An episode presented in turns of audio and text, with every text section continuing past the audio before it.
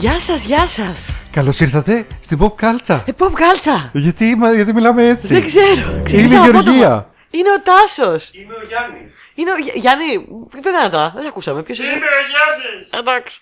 Και αυτή είναι μια εκπομπή για την pop κουλτούρα, για βιβλία, ταινίες, σειρές, κόμιξ, video games, το βήχα της Γεωργίας και άλλα τέτοια ωραία πραγματάκια. Ή που θα έχω μίξεις ή που θα βήχω. Γεωργικά, καλά δεν είσαι? Καλά είμαι, μια χαρά είμαι. Τι έχω, δεν έχω, μια χαρά είμαι. Μια χαρά. Στα social media έχετε πάει να μας βρείτε? Να πάτε να μας βρείτε. Μας βοηθάει πάρα πολύ. Σε εσάς το λέω, ναι. Μας βοηθάει πάρα πολύ να πηγαίνετε στο social media να μας βρίσκετε, να μας αφήνετε comments, να μας κάνετε κανένα like, κανένα follow, κανένα subscribe, κανένα review, τέτοια πράγματα. Γιατί βοηθάει να μας μαθαίνουν και άλλοι και να γινόμαστε πιο διάσημοι. Είμαστε τώρα ήδη διάσημοι σε όλο το Πανελλήνιο. Και στην Γερμανία. Δεν ξέρω γιατί, αλλά έχω πολύ πρέσβη. Στου Έλληνε στη Γερμανία. Έχω πολλούς φίλους, μάλλον. Τα social media μας, παιδιά, είναι το Facebook, το Instagram, στο Spotify, στο Anchor, Google Podcast, YouTube, WordPress. Το ξανάπιασε το WordPress. Θα σε σωνεστώ. Μπράβο, ρε Γεωργία. Πολύ χρήσιμο. Καλό κορίτσι. Το WordPress που πάτε και βλέπετε τι είπαμε κάθε φορά και πάτε το link και μπορείτε να πάτε. Και το Discord φυσικά που είναι στο server μας εκεί στο pop culture. Τα λέμε όλοι εκεί privé, λέμε ενδιαφέροντα πράγματα, γίνεται ένας χαμούλης. Και πού αλλού, πουθενά, τα πάω όλα. Νομίζω πως ναι. Όπως πάντα, στο πρώτο μέρος έχουμε τις αποψάρες της εβδομάδας. Τις απόψεις μας για τι είδαμε, τι ακούσαμε, τι διαβάσαμε, τι είπαμε, τι κάναμε. Και στο τέλος έχουμε και μηνύματα κοινού. Και τα νέα της εβδομάδας φυσικά. Και τα νέα της εβδομάδας στην αρχή βέβαια. Και στο δεύτερο μέρος, σε λίγες μέρες από τώρα, θα έχουμε κεντρικό θέμα, hot take, ένοχη απόλαυση και κρυφό διαμαντάκι. Αμέ. Περίεργο. Κάθε φορά που χωραφούμε πρωί είναι περίεργο, δεν ξέρω γιατί. Γιατί είναι περίεργο? Νιώθω πιο φρέσκια. Ωραία. Αυτό χρόνο νιώθω ότι γίνεται ένας χαμός γύρω μου.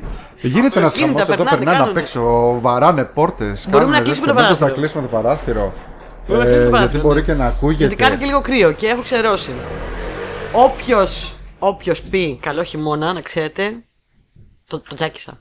Έφανε. 42 Αυγούστου που λέω. Πρέπει να σου πω ότι εκτιμώ λίγο παραπάνω το Γιάννη, γιατί χτες ας πούμε ήμουνα σε μια τηλεοπτική παραγωγή, δεν θα πω σε πια, γιατί δεν επιτρέπεται μέχρι να βγει το επεισόδιο. Πάντως, ωραία, θα μας το πει όταν θα βγει. Διαφήμισα full την pop κάλτσα. Σε λάθος κοινό νομίζω, όπως να κάνει τα παιδιά την άλλη φορά. Στο Ρογκσουκ. Κοίταξε, δεν πειράζει. Όπου και αν είναι στην τηλεόραση. Ναι, είναι καλό. Στο λάθος κοινό θα είναι. Να ακουγόμαστε, ακριβώς, σωστά. Να ακουγόμαστε καλά. Λοιπόν, είχα πάει και με μπλούζα pop κάλτσα. Αλλά. Μπλούζα pop κάλτσα. Δώσε έτσι ξεμπλούζα. Και δεν μου δίνει, παιδιά. Δεν στη δίνει αυτή. Είναι δικιά μου. Όχι, εντάξει, αλλά θα σου βγάλω μια πιο ωραία. Και θα λέει και Γεωργία πάνω. Θα λέει είναι η Γεωργία. Είναι η Γεωργία. Λοιπόν, για να σε αναγνωρίσουν οι φάνες, έχει τίποτα άλλο. Θα με καταλάβουν τη φωνή, παιδί μου. Έχει κάνω στη φωνάρα πουθενά. Λοιπόν, και εκεί που ηχογραφούσαμε, λοιπόν, αν ακουγόταν μηχανάκι στο χιλιόμετρο, φάση που δεν το άκουγα καν εγώ, μας λέγανε όπα, stop, έλεγε ο Χολίπ, stop, περιμένουμε το μηχανάκι. Τώρα. Ναι. Πάντως εμάς και την άλλη φορά που πέρασε μηχανάκι, ακούστηκε ελάχιστα στο μικρόφωνο και ήταν ανοιχτό το παράθυρο. Ναι. Το παρατήρησα. Αλλά είδες τι δουλειά κάνει ο Γιάννης, ώστε δεν ακούγονται τόσο. Ναι, εντάξει, μιλάμε για το επεισόδιο στο οποίο είπα «Γεια σου, φίλε, με την εξάρτηση». Ναι. Τα μικρόφωνα. Ο ηχολήπτης. Είμαστε οργανωμένοι τώρα, όχι αστεία. Λοιπόν, Γεωργία. Ναι, Τάσο, συγγνώμη, ναι. Πες μας για το χορηγό μας, τον τρομερό. Έχουμε χορηγό. Έχουμε το Paradox Project. Ποιος να μου το έλεγε, λοιπόν, σκεφτόμουν προχτές κάποτε που έλεγα πότε θα πάω στο Paradox πριν ξεκινήσουμε την εκπομπή, πριν γνωρίζω τον Δημήτρη, ότι θα ήταν χορηγός κάποτε στην εκπομπή μας. Ποιος θα μου το έλεγε? Δεν το περίμενα ποτέ. Που θυμάμαι όταν είχαμε πρωτοδεί στο ίντερνετ ότι άνοιξε Escape House, όπως το Paradox, όχι Escape Room. Είχαμε τραναθεί, λέγαμε Escape House, 3 ώρες. Τι είναι αυτά, φανταστικό! Δηλαδή, τότε τον πρώτο καιρό κιόλας ήμασταν πορωμένοι με τα escape rooms και πηγαίναμε παντού, λέγαμε escape house. Μα ήταν και σαν αποθυμένο ρε εσύ, γιατί ναι. Εγώ, ας πούμε, εντάξει, τον ήξερα ήδη τον Δημήτρη και μου λέει θα ανοίξω escape house και λέω επιτέλους, γιατί πηγαίναμε σε κάτι escape rooms που ήταν το πολύ μια ώρα, πληρώναμε και τα μαγιοκέφαλά μας και Ίσα που, ας πούμε, δηλαδή πάνω ίσα που λέγαμε. Προλάβαινες να. Ναι, α, να τι ωραία και τα λοιπά. Τελείωνε το παιχνίδι, οπότε αυτό. Και επίσης, όπως είπαμε και σε άλλη φορά, για να βγεις έξω να κάνεις την πιπί σου, έπρεπε να χάσεις το μισό παιχνίδι και έλεγες θα κρατηθώ λίγο ακόμα. Έλληνες στο γρίφο εκεί πέρα, σε κυνηγάγανε τα ζόμπια και κατουριώσουνε. Λοιπόν, ενώ δώσω... στο. Ναι, στο Paradox μπορείς να κάνεις, έχει τουαλέτα μέσα, μπορείς να κάτσεις να αράξεις όπως άραξα εγώ στον καναπέ σε μια φάση. Είναι 3 ώρες το παιχνίδι, οπότε όποτε θέλεις μπορείς να κάνεις και διαλυματάκι, όπως έκανε όντως η Γεωργία. Ναι, να πας έξω να πάρεις τσιγάρα. Πιστεύετε ότι αυτό θα μπορούσε να καπνίσεις μέσα? Paradox Project, το μόνο escape house με τουαλέτα και αυτό να αρκεί. Paradox House, το μόνο μπορείς να φέρεις σουβλάκια. Και να φας το ενδιάμεσο. Να πας να πάρεις σουβλάκια. Επίσης δεν έχεις πάρα. Εντάξει, έχεις το χρόνο, την πίεση του χρόνου. Αλλά εντάξει, ναι, ειδικά προς το τέλος. Είναι λίγο τα παιδιά λίγο πιο ελαστικά. Δεν είναι όπως. Έχω πάει, παιδιά, αυτό δεν υπάρχει χειρότερη ξενέρα. Έχω πάει σε escape room και να είμαστε στον τελευταίο γρίφο λίγα δευτερόλεπτα πριν το λύσουμε. Και τελειώνει ο χρόνος και μας λένε τέλος, παιδιά, χάσατε. Όχι, παιδιά, τα παιδιά στο Paradox δεν έχουν αυτή τη λογική και εμένα μου έκανε πολύ καλή εντύπωση αυτό. Έχουν τη λογική ότι εμάς μας νοιάζει πιο πολύ να ζήσεις την εμπειρία και να περάσεις ωραία. Να το παίξεις όσο γίνεται μέχρι το τέλος, ρε παιδί μου, να το δεις όλο, να το δεις έτσι κινηματογραφικά, να το ζήσεις. Ναι. Όχι να στο κόψεις στη μέση. Υπάρχουν αυτό... κάποιοι που το κάνουν, αλλά περισσότερα σε κόβουν μπαμ. Σου λέει ξαναέλα και ξαναπαίξ' το. Ενώ τα παιδιά θέλουν να το ζήσεις πραγματικά. Και γι' αυτό και έχουν σαρώσει τα βραβεία παγκοσμίως. Συνήθως βγαίνουν πρώτοι στην Ευρώπη και δεύτεροι στον κόσμο. Είναι κάθε παιχνίδι, είναι 3 παιχνίδια. Και ένα από αυτά είναι και στην Πάρο, τα 3 τα άλλα είναι στην Καλυθέα. Είναι 120 τετραγωνικά, 3 ώρες. Mm-hmm. Λοιπόν... Είναι η έπευλη, το βιβλιοπωλείο και το 2. Ακριβώς. Και για κρατήσεις, θα τα πεις εσύ αυτή τη φορά? Να κάνω εγώ τη φωνή. Θες να κάνεις τη σεξ φωνή? Low radio. Ναι. Low radio, μάλιστα. Λοιπόν... Τι, κάτι για κρατήσεις μπορείτε να πάτε 24 ώρες το 24ωρο, 7 μέρες την εβδομάδα στο paradoxproject.gr ή στο τηλέφωνο 695 72 72 369 για Αθήνα και 698 99 40 866 συγγνώμη, ναι, για Πάρο. Λοιπόν, ήταν ωραίες εξφωνίες, αλλά ήταν λίγο χαμηλή νομίζω. Δεν ακούγεται, μην ανησυχείς, θα ακούγεται. Η ωροφωνάρα μου ακούγεται πάντα, εδώ... ό,τι και να κάνω. Επίσης, όταν πάτε να κλείσετε, πείτε τη μαγική λέξη pop calça. Pop calça. Εκπτωτικός, κωδικός, pop calça. Pop calça. 20% έκπτωση Δευτέρα Πέμπτη και 10% έκπτωση το Παρασκευή, Σάββατο, Κυριακή. Λοιπόν, αυτό μου ακούστηκε λίγο σαν τις διαφημίσεις του Alter που κοροϊδεύαμε παλιά. Όχι, είναι στο Love Radio που το κορίτσι της Άνοιξης. Που λέγανε όλα αυτά και μετά λέγανε και μαζί μας το Valentine's. Ένα ουίσκι για όλες τις ώρες. Βάλτε ένα Valentine's με πάγο. Λοιπόν, μη λες μάρκες. Γιατί να μην λέω, παιδιά, τι είμαστε, κανένα franchise? Έχουμε λεφτά, ρε Γεωργία. Καλά, κάποτε μπορούν να μας δώσουν. Να σου ρωτήσω κάτι. Είπες προηγουμένως στην ιστοσελίδα 24 επεισόδια στο 24ωρο, ναι. Ωραία. Υπάρχει ιστοσελίδα στην οποία, αν πας, ας πούμε, 1 ώρα το βράδυ, δουλεύει. Όχι, όχι, το έχω γράψει εγώ έτσι στις σημειώσεις μου. Εγώ έτσι μου μπορεί να πω. Το έχω γράψει στις σημειώσεις μου ότι οι κρατήσεις είναι για 24/7, αλλά εννοώ ότι μπορείς να κλείσεις για όποτε θες. Δηλαδή ότι θες, ρε παιδάκι μου, να κλείσεις για 3 ώρα το πρωί. Μπορείς, οποιαδήποτε μέρα. Ακραίο. Λοιπόν, αυτό, αλλά επειδή δεν ήξερε τώρα τι έχω σημειώσει, γι' αυτό το είπε. Δηλαδή για πατσάνα πας για escape house. Εμεθυσμένος, φανταστικό. Όχι πολύ καλό για τα παιδιά μου. Όχι, δεν είναι, γιατί το έχουν κάνει άτομα. Ναι, ήμουν σίγουρα θα γίνει. Όλα έχουν γίνει. Και δεν είναι πολύ καλή φάση. Να πούμε, είπες ότι ο εκδοτικός κωδικός είναι για Δευτέρας Πέμπτη 20%. Τα είπα. Ωραία, μπράβο. Και Πουσουκού, Παρασκευή, Σαββατοκυριακή 10%. Ωραία. Δεν θα είναι για πολύ ακόμα. Λοιπόν, εγώ το λέω, θα μου πείτε μια ιστορία τώρα, μιας και είπες Valentine's. Ναι. Είχα πάει μικρός πήγαινα σε μια. Valentine's, το whisky που δεν πίνει κανείς, τέλος πάντων, ναι. Λοιπόν, άκου να σου πω τώρα, μιας και το πες. Είχα πάει σε μια ραδιοφωνική εκπομπή. Πήγαινα συχνά δηλαδή σε αυτή τη ραδιοφωνική εκπομπή. Στην εκπομπή του Τόλι του Βαρνά στο Radio DJ. Με τον οποίο είχαμε γίνει φίλοι, γιατί πηγαίναμε εκεί, ήμασταν fans. Και για κάποιο λόγο το. Ας πούμε. Μας άφηνε, δηλαδή ξέρω εγώ μας είχε πει, ας πούμε, ότι όποτε θέλετε, ενώ κάνω εκπομπή, ελάτε και καθίστε στο στούντιο κτλ. Καθόμασταν μέσα στο στούντιο, κανονικά. Mm-hmm. Περνάγαμε πάρα πολύ ωραία. Και ήταν χορηγός στον Παλατέρης. Και κάθε φορά έβγαινε λοιπόν ο Τόλης και έλεγε, ξέρω εγώ, και έχουμε μαζί μας το χορηγό, όπως το πες, έχουμε μαζί μας το χορηγό Ballantine's, το καλύτερο whisky για τις βραδιές. Και με το που έκλεινε το μικρόφωνο, γιατί πω, πω, τι αηδία είναι αυτή. Δεν είναι πολύ μωρέ, όχι, απλά δεν είναι. Είναι λίγο, δεν είναι πολύ. Εμένα που μου αρέσει τα whisky δεν είναι. Απλά είναι λίγο, το προτιμούν οι πιο μεγάλες ηλικία, δεν ξέρω τη φάση. Ναι, δεν ξέρω. Τέλος δεν πάντα. Είναι άσχημο πάντως. Πάμε να πούμε για τα νέα. Τα νέα της εβδομάδας. Δεν έχουμε πολλά νέα της εβδομάδας. Το μεγάλο νέο και ο μεγάλος χαμούλης αυτή τη εβδομάδα, τώρα αυτές τις μέρες, έγινε με τις νύχτες της πρεμιέρας. Ναι. Που γίνεται ένας χαμουλίκος στο ίντερνετ. Χαμουλίκος. Ένας χαμουλίκος. Τι? Lost Wolf. Και καλά, χαμουλίκος. Ας το μην τον κάνεις enable. Χάμου, down λίκος. Downwulf. Γίνεται ένα Downwulf λοιπόν στο ίντερνετ. Λοιπόν, γίνεται ένας χαμούλης με τις νύχτες πρεμιέρας και με τη φάση. Θα σας πω τι έγινε τώρα, γιατί εγώ το έζησα. Εγώ τα γλίτωσα τα λεφτά μου και τα χειρότερα. Γιατί την ψηλιάστηκα, γιατί είμαι καχύπτωρος άνθρωπος που έχω θέματα εμπιστοσύνης και δεν πιστεύω με κανέναν. Ειδικά όταν έδωσα τα λεφτά μου κάπου. Επομένως τη γλίτωσα. Χάρη στη δυσπιστία μου και στη μαλάκινση μου. Ναι, αυτό που έγινε λοιπόν είναι ότι. Μέχρι να δεις. Όσοι πηγαίναμε και παλιότερα στην νύχτα της πρεμιέρας, λίγο λέμε κάθε πέρσι και καλύτερα. Ναι. Γιατί εν μέρη δεν φταίει κανείς γι' αυτό, πέρα το ότι έχει γίνει πολύ, πολύ δημοφιλής η εκδήλωση. Έχει γίνει πάρα πολύ δημοφιλής και πάει πάρα πολλοί κόσμος πλέον. Επομένως, ξέρεις ότι αν δεν πάρεις εισιτήρια, κάρτες κτλ. Από την αρχή. Θα βγουν sold out. Κάποτε είχες στην διάθεσή σου μέρες να κάτσεις, να το ψάξεις, να το σκεφτείς, να δεις το πρόγραμμά σου και τι θα κάνεις. Τώρα δεν παίζει αυτό πια. Ναι. Το οποίο για μένα είναι αρκετά ξενερωτικό. Δηλαδή, προτιμώ από αυτή την πίεση, προτιμώ να δω τις ταινίες μία, δύο, τρεις εβδομάδες πιο μετά, ένα μήνα πιο μετά. Προτιμώ πραγματικά παρά να φάω αυτή την πίεση. Εγώ είμαι έτσι. Βέβαια η εμπειρία είναι υπέροχη, γιατί συνήθως παίζουν ταινίες πολύ σπάνιες, ταινίες που θα δεις δύσκολα στο σινεμά. Οι αίθουσες είναι πολύ ωραίες, είναι οι μεγάλες, οι καλές αίθουσες, οι αθηναϊκές που έχουμε. Ο κόσμος δεν είναι σπαστικός τις περισσότερες φορές, όχι πάντα.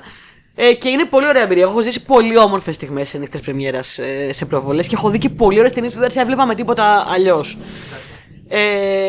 Το θέμα είναι ότι έχει γίνει πολύ δημοφιλής η εκδήλωση χωρίς να έχει την υποδομή αυτή, γιατί έχει εθελοντές κάθε χρόνο, με το οποίο εγώ γενικά διαφωνώ αρκετά, ειδικά στα επαγγέλματα αυτά τα οποία έχουν τεράστιο πρόβλημα και κρίση στην Ελλάδα και δεν δουλεύουμε όλοι εμείς οι άνεργοι καλλιτέχνες, ηθοποιείς, σκηνοθέτες. Δεν δουλέψαμε ποτέ σε αυτό και δεν βγάλαμε λεφτά. Το να παίρνεις εθελοντές μονίμως για τα πράγματα. Εντάξει, είναι για μένα πολύ άσχημα. Πλήρωσε λίγα λεφτά εκείνες τις μέρες, τόσα θα βγάλεις. Και πλήρωσε ένα συμβολικό ποσό να έρθει ο κόσμος να βοηθήσει. Δεν υπάρχουν υποδομές. Τα πράγματα γίνουν κάτι χειρότερα κάθε χρόνο. Και πέρα από αυτό, πλέον τα πράγματα, οι προβολές γίνονται sold out με το που βγαίνουν. Λοιπόν, γίνανε διάφορα φέτος, όπως αυτό που έγινε και έγινε ο χαμούλης, είναι ότι υπάρχουν κάρτες διαρκείας, okay? Που συνήθως παίρνω κι εγώ. Όποιος λοιπόν βγάζει κάρτα διαρκείας, δεν σημαίνει ότι την κάρτα διαρκείας μπορεί να πάει όπου θέλει. Πρέπει να βγάλει μηδενικό εισιτήριο, βάζοντας το κωδικό της κάρτας, για την κάθε προβολή που θέλει να πάει. Αυτό που έγινε φέτος είναι ότι βγάλανε κάρτα διαρκείας ο κόσμος και δεν υπήρχε το πεδίο πουθενά για να εκδώσει ένα μηδενικό εισιτήριο. Επομένως, είχες κάρτα διαρκείας, έβλεπες τις προβολές να γίνουν sold out μπροστά σου live, ναι, που ήθελες να πας, γιατί μεμονωμένα μπορούσες να βγάλεις.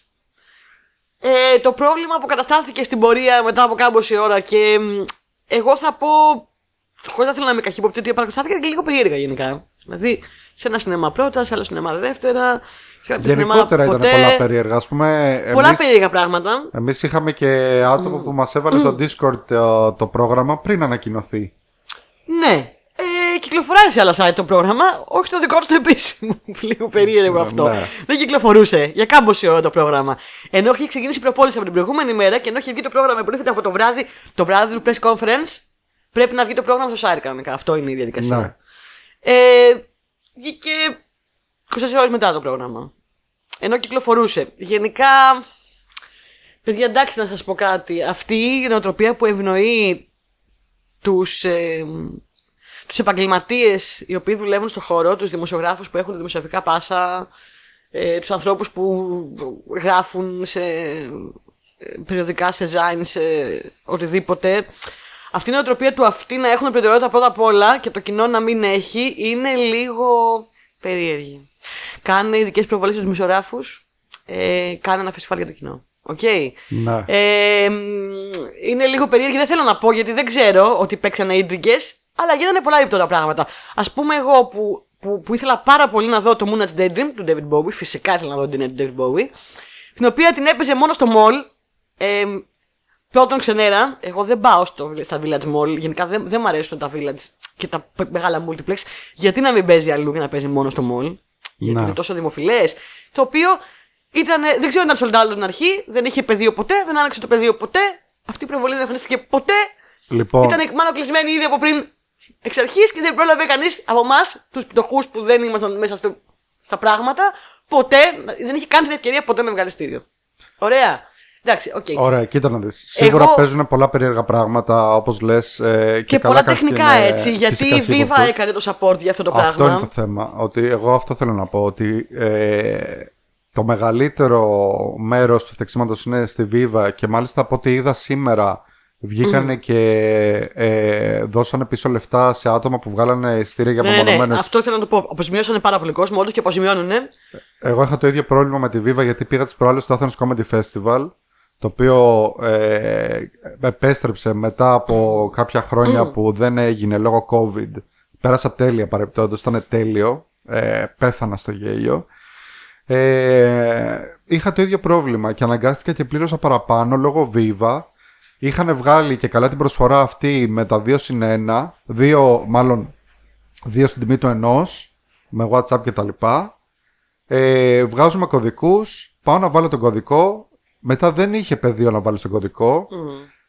Μου πήρε τον κωδικό. Άρα ξέρω ότι μπορεί να γίνει. Ναι. Αυτό να συμβεί. Άρα. Μου πήρε τον κωδικό, μου έβγαλε μισές τιμές. Αλλά μετά όταν πήγα να βγάλω το εισιτήριο. Σε χρέωσε 5 λεπτά. Όχι, με χρέωσε full price. Ας, σε χρέωσε full price. Έπρεπε να ξαναβάλω κάπου τον κωδικό. Δεν είχε διαθέσιμα εισιτήρια για όλες τις ζώνες για τον κωδικό. Σου έλεγε ότι έχουν εξαντληθεί. Εν τω μεταξύ στο ταμείο μια χαρά είχε εισιτήρια για τα πάντα. Και όχι μόνο απλά είχε εισιτήρια για τα πάντα. Υπήρχαν και παραστάσεις που μάλλον λόγω αυτού δεν κλείσαν οι άνθρωποι εισιτήρια και μετά τα δίνανε όσο. Δηλαδή τα δίνανε 5 ευρώ το εισιτήριο, ξέρω εγώ. Και είναι πολύ άσχημο γενικά όλο αυτό που γίνεται και είναι και πολύ άσχημο που είναι μόνο το μονοπόλιο αυτό με τη Viva. Εγώ θα πω ότι όπως είπα και στο release με τα χάλια των Bauhaus, εμένα δεν με νοιάζει τι κάνει ο κάθε ένας. Εγώ, η συμφωνία μου είναι με τον τριγωνωτή. Ο τριγωνωτής είναι η νύχτα της πρεμιέρας. Ποιον επιλέγουν η νύχτα της πρεμιέρας να τους κάνει το support και να τους κάνει τις εκδόσεις, εμένα δεν με αφορά. Υπάρχουν και άλλα, δεν είναι μονοπόλιο, υπάρχει και άλλη εταιρεία που κάνει τη δουλειά της Viva στην Ελλάδα. Δεν είναι μονοπόλιο και δεν με νοιάζει βασικά στην τελική. Σήμερα διάβασα στο ίντερνετ, τώρα πριν έρθεις, ότι τελικά αυτοί που καταφέραν να βγάζουν εισιτήριο, το μηδενικό τους χρειώναν μετά 50 λεπτά. 50 λεπτά χρέωση για Viva. Δηλαδή, παιδιά.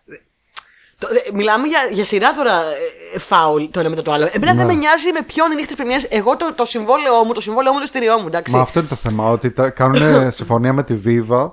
Για να τα παίρνει βέβαια από σένα και όχι από αυτούς. Ναι, εμένα το συμβόλαιο μου είναι τριγωνωτή. Και δεν με αφορά τι κάνει και ποιο διαλέγει να συνεργάζεται. Εγώ σε σένα θέλω να τα κάνω τα παραπονά μου. Όχι στον κάθε μεσάζοντα που βάζεις εσύ μες στη μέση. Διάλεξε καλύτερα. Βρες άλλη εταιρεία. Κάντο μόνος σου. Δεν με ενδιαφέρει, ρε παιδί μου, να το κάνεις. Ναι. Δηλαδή πραγματικά αυτό που συνέβαινε ήταν τρελό. Για μια τέτοια διοργάνωση που γίνεται μια φορά το χρόνο, που την περιμένουμε όλοι σαν τρελή. Να μην μιλήσω ότι γίνεται μόνο στην Αθήνα και ξανά καμία άλλη πόλη, έτσι. Γιατί οι άλλοι κατουρίζαν στο πηγάδι. Εμείς είμαστε καλύτεροι εδώ στην Αθήνα. Δεν γίνεται πουθενά αλλού. Την περιμένουμε πώς και πώς. Είναι κάθε χρόνο αυτό το πράγμα. Είμαστε με το χέρι. Έχουμε κρατήσει να είναι κόμικτο να πούμε το. Νύχτα της πρεμιέρας. Με το χέρι. Εγώ ήμουν όλη μέρα, ξέρω εγώ, με το refresh να αυτό το πρόγραμμα όλο το πρωί. Και πράγμα δεν έβγαινε. Refresh. Και τελικά ευτυχώς που την ψηλιάστηκα και έτοιμη να πάρω την κάρτα, έτοιμη να βάλω τον κωδικό της κάρτας μου και να αγοράσω τη διαρκείας, λέω για πάω να δω αυτές που με ενδιαφέρουν τι παίζει από sold out και συνειδητοποιώ ότι υπάρχει πεδίο κωδικού. Και λέω δεν την παίρνω και τη γλίτωσα. Ναι. Και μετά διάβασα αυτά στο ίντερνετ και ξενέρωσα και λέω να σου πω κάτι. Προτιμώ να τις δω 2 εβδομάδες μετά και 3 παρά να περάσω αυτό το πράγμα. Και θα ξαναπώ ότι οι δημοσιογράφοι, συγγνώμη δημοσιογράφοι, έτσι, θα ήθελα πάρα πολύ να είμαι στη θέση σας. Θα ήθελα πάρα πολύ κάποια στιγμή η εκπομπή να καταφέρει να πάρει δημοσιογραφικά πάσα κτλ. Και να μπορούμε να μπαίνουμε. Θα έπρεπε να είχαμε. Στείλει, αλλά δεν. Δεν μπορούμε να πούμε αυτό τώρα στον αέρα. Τι να πούμε τώρα. Δεν έχω πρόβλημα. Ότι δεν βρίσκεις άνθρωπο να συνοηθεί για να πάρεις πάσο. Δηλαδή πρέπει να κάνεις τάμα, είναι κάποια ειδική κλίκα. Εγώ πιστεύω ότι μασώνει. Πιστεύω ότι είναι μασόνοι και κάποια στιγμή θα μας φωνάξουν ή θα τους παρακαλέσουμε μάλλον. Θα μας ζητήσουν να θυσιάσουμε το Γιάννη ή τη Γιούκιο σε ένα αλτάρ, να πάρουμε το αίμα τους. Μάλλον τη Γιούκιο, γιατί η Γιούκιο είναι παρθένα. Θα πάρουμε το αίμα τους για να μας βγάλουν ένα πάσο, ας πούμε, ξέρω εγώ. Παιδιά, πάτε και βλέπετε πράγματα ένα μήνα πριν, πάνε και βλέπουν πράγματα οποτεδήποτε. Οκ. Να τα χωρίσουμε λίγο, να κάνουμε ένα φεστιβάλ για το κοινό, ξέρω εγώ. Να. Γιατί και άλλες χρονιές που έχω πάει, η μισή στην αίθουσα ήταν κάτι επαγγελματίες, θα το βάλω εισαγωγικά. Επαγγελματίες, άνθρωποι που πληρώνονται για αυτό το πράγμα και γράφουν σε περιοδικά και κάνουν εκπομπές, οι οποίοι ήταν όλη την ώρα με το κινητό, όντως πραγματικά, μιλάγανε μεταξύ τους, ενεχούσαν εμένα από το να βλέπω την ταινία και ήταν σε φάση. Ξέρεις, αυτό ήταν η ζωή μου, σκασίλα μου, ξέρω εγώ. Και εγώ ήμουν σε φάση. Έτσι είναι και στις δημοσιογραφικές και έχω ακούσει προβολές. Ότι έτσι είναι και. Σκασίλα μου, κάνουν τους πανεάνθρωποι. Μπράβο τους, μπορεί να, να βλέπουν 200 ταινίες την ημέρα και να έχουν σκυλοβαρεθεί, αλλά ωραία, χωρίστε τα. Χωρίστε τα.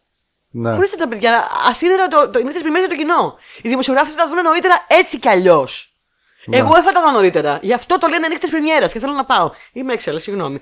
Αλλά δεν θα πάω. Παιδιά, όχι. Πρέπει να σας πω τώρα κάτι πολύ αστείο. Είναι τόσο έξαλλη που χθες που την πήρα τηλέφωνο για να πλανάρουμε το επεισόδιο. Του μιλάω για 10 λεπτά για αυτό το πράγμα. Ναι, ενώ το μεταξύ της έλεγα. Ναι, Γεωργία μου, τα ξέρω, τα διάβασα κι εγώ. Τα ξέρω, ναι, τα ξέρω. Συνέχιζε. Όχι, και έγινε αυτό, και έγινε το άλλο. Και είχε πάρα πολύ πλάκα. Ναι, τον πήραμε το τέρμα. Τέλος πάντων, κακό, όσοι πήρατε εισιτήρια, μην πτωηθείτε όμως, παιδιά, να πάτε να περάσετε πάρα πολύ ωραία. Ελπίζω να προλάβετε να δείτε αυτά που θέλατε και να μην προλάβετε δεν πειράζει, θα παίξουν μετά και τι έγινε. Οκ, fine. Εγώ θα πάω να δω τον Πάου μία εβδομάδα μετά. Οκ, fine. Καλύτερα γιατί δεν με βόλευε και με το πρόγραμμά μου. Δουλεύω πολύ δύσκολες ώρες αυτή τη εβδομάδα. Και να σου πω κάτι, όσο μεγαλώνουμε κιόλας. Λες εντάξει, τώρα σιγά μην τρέχω στο μολ. Ναι, και θα περιμένω να δω και πάλι θα βγει βασικά γιατί σιγά μην τρέχω στο μολ. Τώρα πραγματικά. Δηλαδή και εγώ τις προάλλες θέλω να πάω στο φεστιβάλ της ΚΝΕ που είχε πάρα πολύ ωραίο πρόγραμμα. Έχει ωραία προγράμματα. Είχε πάρα πολύ ωραίο πρόγραμμα, αλλά ήμουν σε φάση τώρα να τρέχω από το Φάληρο στο Τρίτσι και έκανε και ψοφόκριο. Στο Τρίτσι ήτανε. Ναι, στο Τρίτσι είναι πάντα. Τα τελευταία χρόνια. Α, ναι. Α, οκ. Δεν ήξερα ότι είναι μόνιμα. Ναι, οκ. Δηλαδή, μόνο και μόνο η ταλαιπωρία που σκέφτηκα να πάω μέχρι εκεί, λέω άστο. Ναι, εντάξει, και εγώ είμαι ξινή γιατί είμαι 40. Καλά, και ένα. Μπορούσα να πάω γιατί είχα και γνωστούς που παίζανε. Ποιους γνωστούς είχες που παίζανε? Σόμπερον Ταξίντος. Σόμπερον Ταξίντος, ποιος είναι? Τι είναι αυτή? Ποιος φίλος μας είναι? Δεν το ξέρεις. Είναι συνθετητής. Δεν ακούει την εκπομπή. Μας ακούει. Δεν είμαι σίγουρος, αλλά θα το πω και να ακούς την αναφορά. Κατά βάση, Στόνερ. Στόνερ. Α, Στόνερ, ωραία. Πάρα πολύ ωραία σκηνή Στόνερ στην Ελλάδα. Πολύ ωραία σκηνή Στόνερ, όντως. Λοιπόν, πάμε να προχωρήσουμε με τις αποψάρες. Yes. Αφού ραντάραμε αρκετά. Με oui. Πες μας. Δώστε μου δημοσιογραφικό παπάσο. Δώστε μου. Δεν θα το μετανιώσετε. Θα είμαι η ψυχή του πάρτι. Αλήθεια σας λέω. Η ψυχή του πάρτι θα είμαι. Δώστε μου. Αν έχει κάποιος μέσα, παιδιά, για να μπορέσουμε να επικοινωνήσουμε με κάποιον ο οποίος είναι υπεύθυνος για την κατάσταση, παρακαλώ να επικοινωνήσει με την pop κάλτσα άμεσα. Είναι τόσο ανοργάνωτη που όχι μόνο δεν σου απαντάνε για να πάρεις, αλλά δεν τα ελέγχουν κιόλας. Δηλαδή, εγώ πώς σου λέω ότι έχω πάει σε δημοσιογραφικές προβολές και οι περισσότεροι που ξέρω που πάνε σε δημοσιογραφικές προβολές ή δεν έχουν καθόλου πάσο ή έχουν πολύ παλιά. Πάσο, τα οποία έχουν. Βρε, ας μας αρνηθούν. Εγώ δεν έχω κανένα πρόβλημα. Εντάξει, μην τους δίνουν στους ανθρώπους. Ας να πηγαίνουν όσο μπορούν να πηγαίνουν. Να μας αρνηθούν, δεν έχω κανένα πρόβλημα. Να μου πούνε τι προϋποθέσεις χρειάζονται. Να δούμε αν τις πληρώ. Και αν δεν τις πληρούμε. Αν δεν πληρείται οι προϋποθέσεις. Να δούμε τι μπορούμε να κάνουμε για να τις καλύψουμε κάποια στιγμή και να τα πάρουμε. Εδώ δεν βρίσκεις άνθρωπο να συνοηθείς. Δεν υπάρχει άνθρωπος να σου πει πρέπει να γίνει αυτό, πρέπει να κάνεις αυτό. Και αυτό. Δηλαδή. Οκ, ξέρω εγώ ότι δεν είναι θέμα του να δω ταινίες τσάμπα, κατάλαβες. Είναι θέμα του πρώτον να τις βλέπω λίγο νωρίτερα ώστε να μπορούμε να τις παρουσιάζουμε εδώ, στο podcast. Λίγο νωρίτερα και να μην βγαίνει το επεισόδιο μια εβδομάδα μετά που ο κόσμος τις έχει δει. Και το δεύτερο είναι ότι πλέον ξέρεις, κάνεις μια εκπομπή, κάνεις ένα κόπο, δεν πληρώνεις, δεν παίρνεις λεφτά, δεν παίρνεις κάτι. Ο χορηγός ότι μας στηρίζει για να μπορούμε να το συντηρούμε αυτό το πράγμα, να είναι καλά το Paradox Project. Να είναι καλά τα παιδιά. Δεν είναι αυτό. Να νιώθεις ότι τουλάχιστον κάνεις κάτι. Αυτό, ότι κάνεις κάτι, ρε παιδί μου. Αυτό θέλω δηλαδή, πραγματικά. Ότι με την πρωινή σου δουλειά ταυτόχρονα, πρωινή, βραδινή, που σκοτώνεσαι και μετά με το Γιάννη που προσπαθεί ο καημένος εδώ να μοντάρει άστατες ώρες και με τις ταινίες που πρέπει να δούμε. Αυτό λέγα που θα σου μια φίλη στο τηλέφωνο μου, λέει πότε προλαβαίνεις. Έλεγα, τι να σου πω. Μόνο για να κάνουμε κατσάπ και να βλέπουμε πράγματα και να σας τα πούμε εδώ πέρα. Απαιτείται κάποιος χρόνος, έτσι. Ναι. Πολύς χρόνος, όχι αστεία. Να οργανώσουμε εκπομπή, να μονταριστεί, να κάνουμε τα πλάνα, να γράφουμε. Okay. Η μόνη ρεμβή που θέλω είναι να μπορώ να πηγαίνω που και που να βλέπω και να είναι λίγο πιο πριν για να την πω on time εδώ, έτσι. Τίποτα άλλο. Και δεν είναι ότι δεν μου το δίνουνε. Πες μου, όχι. Δεν έχω τρόπο. Δεν βρίσκω άνθρωπο. Τι είναι μασόνι. Εγώ τη Γιούκιο δεν τη θυσιάζω, Τάσο, να ξέρεις. Προτιμώ το Γιάννη. Εντάξει. Έγινε. Deal. Αρκεί πρέπει να βρούμε κάποιο μοντέρ, βέβαια. Λοιπόν, πάμε στο 3000 Years of Longing. 3000 Years of Longing, λοιπόν. Είναι η νέα ταινία του George Miller. Ο George Miller είναι ο αγαπημένος, πολύ αγαπημένος, λατρεμένος μας δημιουργός του Mad Max. Όλων των Mad Max, τον οποίο λατρεύουμε. Και όχι μόνο, και πολλών άλλων πραγμάτων. Γενικά ο George Miller κάνει κάποια πράγματα που είναι, ας πούμε, είναι brand για αυτόν και κάποια πράγματα τα κάνει για την αγάπη. Είναι το κλασικό μοντέλο του Spielberg που έκανε μία ταινία για το κοινό να βγάλει λεφτά και μετά να βγάλει τα λεφτά που θέλει να κάνει την ταινία που θέλει να κάνει στα αλήθεια. Κάπως έτσι κάνει και ο Miller. Αυτή την ταινία, το 3000 Years of Longing, την ήθελα να την κάνει πολλά χρόνια. Νομίζω την έγραφε από το 2013. 2003. Την έγραφε. Οκ. Την έχει γράψει. Η ιδέα ήταν της κόρης του, την έχει γράψει μαζί με την κόρη του. Ο original σεναριογράφος που ξεκίνησε να δουλεύει το σενάριο πέθανε. Okay. Δυστυχώς. Επομένως, είναι μια πολυπαθής παραγωγή που πέρασε πολλά χρόνια μέχρι να καταφέρει να την κάνει. Και δυστυχώς. Έξω και ο τίτλος κάπως. Και δυστυχώς δεν έβγαλε καθόλου τα λεφτά της. Okay. Μπήκε πολύ μέσα. Πρωταγωνιστούν η Tilda Swinton και ο Idris Elba. Idris Elba. Πάλι λέω λάθος ονόματα. Τι κατάσταση είναι αυτή. Πάλι καλό το Elba το είπε σωστά, Idris Elba. Idris Elba. Λοιπόν. Σε ένα, εγώ έχω το πω ένα σύγχρονο παραμύθι. Τώρα εσύ θες να σου πω αν μ' άρεσε η ταινία ή όχι. Και όπως έγραψε για κάποιος άλλος κριτικός στο ίντερνετ και κατάλαβα πόσο δίκιο είχε η κριτική του όταν είδα την ταινία, δεν πολύ θέλω να πω ακριβώς αν μ' άρεσε ή όχι, γιατί θέλω πάρα πολύ να τη δει ο κόσμος. Αλλά δεν σου άρεσε. Και να βγάλει τα λεφτά της. Είναι άνηση ταινία. Θα σου πω. Καταρχάς, είναι μια ταινία. Δεν μας την πουλάς πάντως. Είναι μια ταινία η οποία. Το θέμα της είναι η Tilda Swinton. Είναι μια. Το θέμα της είναι η Tilda Swinton. Narratologist. Τι όμορφη που είναι η Tilda Swinton 60 χρονών. Θεέ μου, δεν μπορώ να το χωνέψω. Όμορφη, τι όμορφη. Είναι 60 χρονών. Ποιο είναι το επάγγελμα. Αφηγηματολόγος. Είναι narratologist. Είναι scholar στην ουσία που μελετάει την τέχνη του να λέμε ιστορίες σαν. Τους μύθους και τις ιστορίες. Πάρα πολύ ωραίο. Θα ήταν κάτι που θα μπορούσα να κάνω, πιστεύω. Θα ήθελα να σπουδάσω. Εγώ όταν τη δείχνει κάποια στιγμή. Θα ήθελα να πεινάσω μετά από αυτό το πτυχίο. Τη δίνει κάποια στιγμή ότι είναι και καλά top στον κόσμο και δίνει κάποια διάλεξη τύπου TED Talk, ξέρω εγώ. Και ζήλεψα τόσο πολύ το επάγγελμά της που έλεγα. Πω, τι dream επάγγελμα είναι αυτό. Αν είναι σε κάτι να γίνεις. Να πας δοκτορά και τέτοια. Ναι. Αυτό θα ήθελα να ήταν πραγματικά. Ωραίο. Έχει να κάνει με γλωσσολογία. Έχω γράψει νομίζω στο Instagram κάτι παρόμοιο. Έχω γράψει Story Monger. Ναι. Πολύ ωραίο. Η οποία βρίσκει ένα τζίνι. Βρίσκει ένα μπουκάλι το οποίο έχει ένα τζίνι. Το οποίο είναι ο Idris Elba. Και αρχίζουν και λένε στην πραγματικότητα λένε μεταξύ τους ιστορίες. Και είναι ένα σύγχρονο παραμύθι του τύπου. Ξέρεις, εμένα μου θύμισε πάρα πολύ Neverending Story, Princess Bride, The Fall, το άλλο, το Labyrinth με τον Bowie. Μου θύμισε Βαρόνο Μινχάουζεν. Εμένα πάντα με τρόμαζε το Labyrinth από Bowie, πρέπει να σου πω. Πάρα πολύ. Είναι λίγο creepy. Είναι creepy. Βγάζει μια φοβερή κρυπιά, δεν ξέρω πώς το έχουν καταφέρει αυτό. Από όλες τις απόψεις βασικά. Ναι. Βγάζει φοβερή κρυπιά ο Μπόουι. Εγώ το βλέπα μικρός και με τρόμαζε πάρα πολύ. Μόνο το κολάν που είναι κολλητό και διαγράφει εκεί τα πάντα και κυνηγάει αυτός ο τύπος με αυτό το τεράστιο μαλλί και αυτό το κολλητό κολάν που διαγράφει τα πάντα εκεί. Κυνηγάει την καημένη την Κόνελη που είναι μικρό κοριτσάκι και της κάνει κάτι πεσήματα τελείως παιδεραστικά. Εμένα αυτό με κρύπαρε πάρα πολύ. Αλήθεια, τώρα μην το καλοσκεφτείς.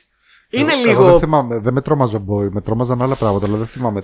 Καλά και τα puppets που είναι έτσι. Τέλος πάντων, λοιπόν, μου θύμισε τέτοιου τύπου ταινία. Ναι. Που η αλήθεια είναι ότι όπως είπε και ο Πλάτς στο ίντερνετ, αυτές οι ταινίες πια δεν βγαίνουν.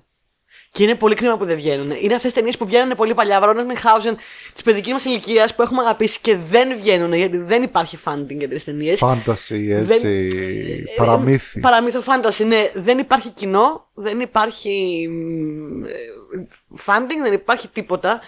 Και είναι πολύ κρίμα να μην βγαίνουν τις ταινίες και γι' αυτό δείτε τις. Δεν θα πω ότι η ταινία δεν μ' άρεσε, θα πω ότι η ταινία ήταν πολύ άνεση. Κάποια κομμάτια της μου άρεσαν πάρα πολύ. Καταρχάς ήταν πολύ immersive, με έβαλε μέσα. Δηλαδή έπεσε η ταινία και δεν μιλάγαμε ρε παιδί μεταξύ μας, ήμασταν έτσι και οι δύο. Τι ωραίο παραμύθι. Αλλά νομίζω ότι έχασε πολύ τι θέλει να πει στο τέλος. Δηλαδή το πρώτο μισό της ταινίας είναι πολύ ανώτερο του δεύτερου μισού. Ναι. Έχασε πάρα πολύ τι θέλει να πει. Είχε κάποια θέματα τα οποία άλλα τα άφηνε, τα παράταγε, ξέρεις, κάποιες θεματικές μέσα, το ιστορία, που κάποιες τις παράταγε, τις ξέχναγε, κάποιες τις άφηνε, δεν ξέρω τι ήθελε να πει με αυτές, κάποιες τις συνέχιζε ενώ δεν ήταν, δεν μας ενδιαφέραν. Κάποια πράγματα με χάλασαν πολύ όσον αφορά την ψυχολογία, τη γυναικεία, η οποία δεν ξέρω, δηλαδή είναι η Τίλντα Σουίντον η οποία είναι ένας χαρακτήρας μέχρι τη μέση της ταινίας και μετά ξαφνικά, όταν σου λέω όμως ξαφνικά, εννοώ έτσι ξαφνικά. Ναι. Γίνεται ένας άλλος χαρακτήρας. Οκ. Okay. Πάει από το ένα στο άλλο έτσι. Okay. Τη μία στιγμή είναι εγώ είμαι αυτάρκης, ολιγάρκης, δεν θέλω τίποτα στη ζωή μου. Έχω την τέλεια τη ζωή που θέλω. Είμαι απομονωμένη από τον κόσμο και μ' αρέσει και είμαι πολύ ευχαριστημένη έτσι και δεν θέλω τίποτα στη ζωή μου. Είμαι ο πιο κατάλληλος άνθρωπος να βρει ένα τζίνι. Δεν θέλω να ευχηθώ τίποτα. Πάει στο. Είμαι full στην αισθηματική, είμαι έτοιμη full για τα πάντα και λες πώς έγινε αυτό. Είχε κάποια θέματα. Οπτικά είναι πάρα πολύ όμορφη, είναι ένα υπέροχο παραμύθι, είναι άνηση, είναι πάρα πολύ άνηση ταινία, μπορεί να σας απογοητεύσει πάρα πολύ το τέλος, αλλά δείτε τη γιατί έχετε κάποια πάρα πολύ ωραία πράγματα μέσα και κυρίως είναι μια ταινία της οποίας το στυλ δεν έχουμε δει εδώ και πολλά χρόνια. Ναι, ωραία, εγώ θα το δω. Πάμε τότε να προχωρήσουμε σε μια άλλη ταινία που επίσης θα μπορούσες να το πεις κάπως έτσι. Είναι μια ταινία όχι πολύ καινούργια, το 2013. Είναι το Mama. Με ενδιαφέρει πάρα πολύ η γνώμη σου για το Mama. Δεν το έχω δει το Mama. Λοιπόν, από τη στιγμή που άρχισα να βλέπω horror, ήταν η ταινία που με έπρηξε ο αδερφός μου να τη δω. Ναι, είναι πολύ τάσος. Ναι. Επειδή ξέρω για αυτήν, έχω επίσης έχει τύχει να ακούσω και συνέντευξη podcast του σκηνοθέτη. Ναι. Και του σεναριογράφου. Ή του σκηνοθέτη του σεναριογράφου. Δεν είμαι σίγουρη.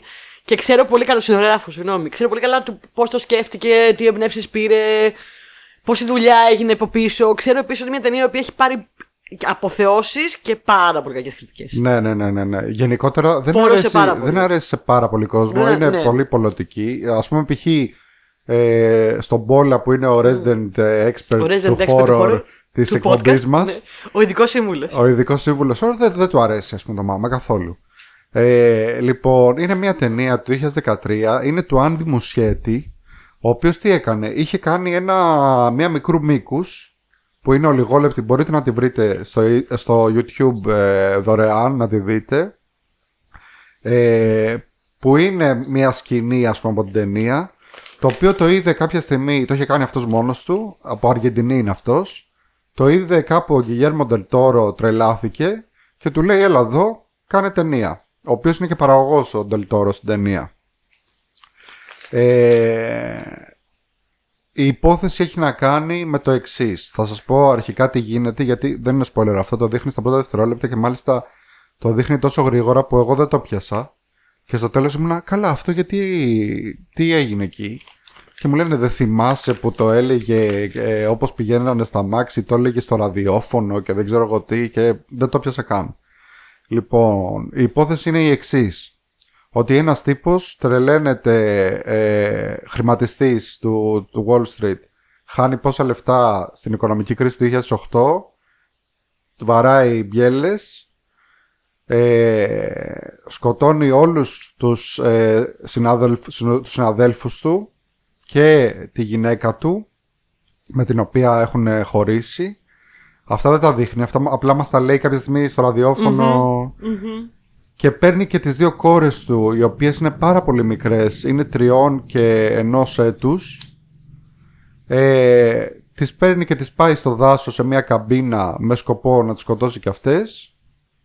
Τελικά δεν γίνεται αυτό. Και οι κορούλες του μεγαλώνουν σε αυτή την καμπίνα μόνες τους. Μιλάμε τώρα για 2 παιδάκια 3 και 1 έτους, έτσι. Not possible, αλλά εντάξει. Ναι, μεγαλώνουν όπως το δείχνει. Τις βοηθάει να μεγαλώσουν μια οντότητα. Μάλιστα. Και αυτό είναι η μάμα. Μάλιστα. Αυτό είναι και στο πόστερ, ας πούμε. Αυτή είναι η υπόθεση της ταινίας. Και μετά από 5 χρόνια κάποιοι βρίσκουν αυτά τα παιδάκια, τα οποία έχουν μεγαλώσει σε μια feral κατάσταση, σε μια άγρια, είναι πλέον σε μια άγρια κατάσταση. Πάρα πολύ ενδιαφέρουσα υπόθεση. Γενικότερα μετά τα παίρνουν τα κοριτσάκια για να τα μελετήσουν και τα λοιπά. Μπαίνει στη μέση ο δίδυμος αδερφός του πατέρα, ο οποίος τα υιοθετεί μαζί με την κοπέλα του, που την παίζει η Jessica Chastain. Jessica Chastain, όπως πάντα, δίνει τρελά ρέστα. Όπως πάντα. Όπου και αν έχει παίξει, ας πούμε. Τον πατέρα και το θετό και τον άλλον, επειδή είναι δίδυμοι, τους παίζει ο Νικολάι Βόστερ Καλντάου, γνωστός σε όλους μας ως Jamie Lannister από Game of Thrones. Παίζει και αυτός πάρα πολύ ωραία. Πρέπει να σας πω ότι είναι πάρα πολύ ωραίο. Πάρα πολύ ωραία ταινία. Εσύ, θα σου το λέω, κάτσε να τη δεις. Θα τη δω. Παρόλο που σε τρόμαξε το τρέιλερ, είναι αρκετά τρομακτική. Έχει πολύ vibes del Toro, δηλαδή αυτό το τρομακτικό παραμύθι. Έχουμε πιάσει τα παραμύθια σήμερα. Μπορείς να πεις ότι είναι και γλυκό και συγκινητικό σε πολλά σημεία. Πολύ τρομακτικός σε πολλά σημεία. Είναι πολύ τρομακτικό, μάλιστα. Είναι αρκετά τρομακτικό, ρε παιδάκι μου. Είναι αυτή η οντότητα που είναι πολύ... Σκέψω ότι αυτό το φάντασμα, ας πούμε, έχει μεγαλώσει τα παιδιά και είναι πολύ υπερπροστατευτικό. Δεν θα λέω να πω άλλα. Δείτε τι. Εγώ χάρηκα που την είδα, μου άρεσε πάρα πολύ. Νομίζω ότι κάπου είχα πετύχει όταν την είδα και είδα το τέλος, που δεν θα πω τι γίνεται. Ήμουν σίγουρος ότι κάπου το είχα δει στην τηλεόραση. Λογικά είχα πετύχει μόνο το τέλος, έτσι όπως κάνει zapping. Αυτό, δεν έχω να πω κάτι άλλο. Μάμα από Άντι Μουσιέτη, είναι πολύ καλός ο ανερχόμενος σκηνοθέτης. Έχει κάνει επίσης, μετά από αυτό έκανε τα 2 It, για τα οποία θα μιλήσω σε άλλη εκπομπή, γιατί τα έκατσα και τα είδα και αυτά. Έχει γυρίσει τώρα το Flash, το οποίο δεν ξέρουμε αν θα βγει ποτέ, με αυτά που γίνονται με τον Έζρα Μίλλερ. Και επίσης ήταν και παραγωγός στο Lock and Key, που εμένα επίσης μου αρέσει, αλλά οκ. Ναι. Γενικότερα πολύ συμπαθής τύπος και πολύ καλός. Πες μας για το Do Revenge, το οποίο το είδα, το διαφήμιζε το Netflix full. Ναι, το διαφήμιζε το Netflix full. Λοιπόν, εγώ γενικά θα πω κάτι. Το Do Revenge είναι μια νεανική, ας πούμε, δεν ξέρω πώς τη θεωρείς, αν είναι κομμωδία. Δεν είναι ακριβώς κομμωδία, δεν είναι καθόλου κομμωδία βασικά. Είναι μια ταινία που ξεκάθαρα από την αρχή έχει σκοπό να πατήσει πάνω στα χνάρια Mean Girls, ναι, Clueless, τέτοια πράγματα, ας πούμε. Νεανικό δράμα. Δεν θα το πω κομμωδία. Εμένα αυτό ήθελα να πω. Δεν μ' αρέσουν γενικά. Δεν μ' αρέσουν. Δεν είμαι ο άνθρωπος που είδα το Mean Girls και είπα wow. Εμένα μ' αρέσανε. Και το Clueless μ' αρέσει πολύ. Ούτε εφηβικές κομμωδίες με τρελαίνουν, ούτε ο Clueless ποτέ ήμουν πολύ φανατική. Παρόλο που καταλαβαίνω το cult status τους και την αξία τους στον χρόνο, δεν τρελαίνομαι. Ναι. Εδώ προσπαθεί να πάρει το ίδιο trope και να το κάνει στην ουσία πολύ πιο σύγχρονο και να παίξει λίγο με αυτό και να να αλλάξει λίγο τα δεδομένα. Το εκτιμώ αυτό, ότι προσπάθησε να αλλάξει πάρα πολύ τα δεδομένα του τρόπου αυτού, του νεανικό δράμα με δολοπλοκίες και λίγο κωμωδία, αλλά είναι και σύγχρονο, είναι και ελαφρύ πολύ, ξέρεις. Αλλά... πώς να το πω... νομίζω ότι το κάνει λίγο επιπόλαια και εφηβικά. Ίσως αυτό να είναι καλό για κάποιους. Εμένα δεν με έπεισε ακριβώς. Έχει κάποια ωραία twist, δηλαδή παίρνει αυτό το τρόπο σου λέω και το κάνει λίγο twist on its back, δηλαδή παίζει με αυτό και το γυρίζει. Αλλά δεν πάει να είναι μια ταινία όπως και το Mean Girls, όπως το Clueless, η οποία είναι γεμάτη με αντιπαθητικούς ανθρώπους. Με τους οποίους τελικά όσο γλυκούλης για να τους κάνεις, εγώ δεν μπορώ να ταυτιστώ. Έχουμε αυτό το θέμα εκεί. Αυτό είναι θέμα και των δυο μας. Ναι, και αυτό με ξένησε αρκετά. Παίζει η Καμίλα Μέντες, ανερχόμενη νεαρή, όμορφη, γλυκιά, εφηβοφάτσα. Παίζει η Μάια Χοκ, η οποία είναι πλέον μεγάλο ανερχόμενο αστέρι, νομίζω. Είναι το αντίθετο της Ντακότα Τζόνσον, που είναι νεποτίζμ, επειδή έχει δύο διάσημους γονείς. Η Μάια Χοκ έχει τον Ίθα Χοκ και την Ούμα Θέρμαν.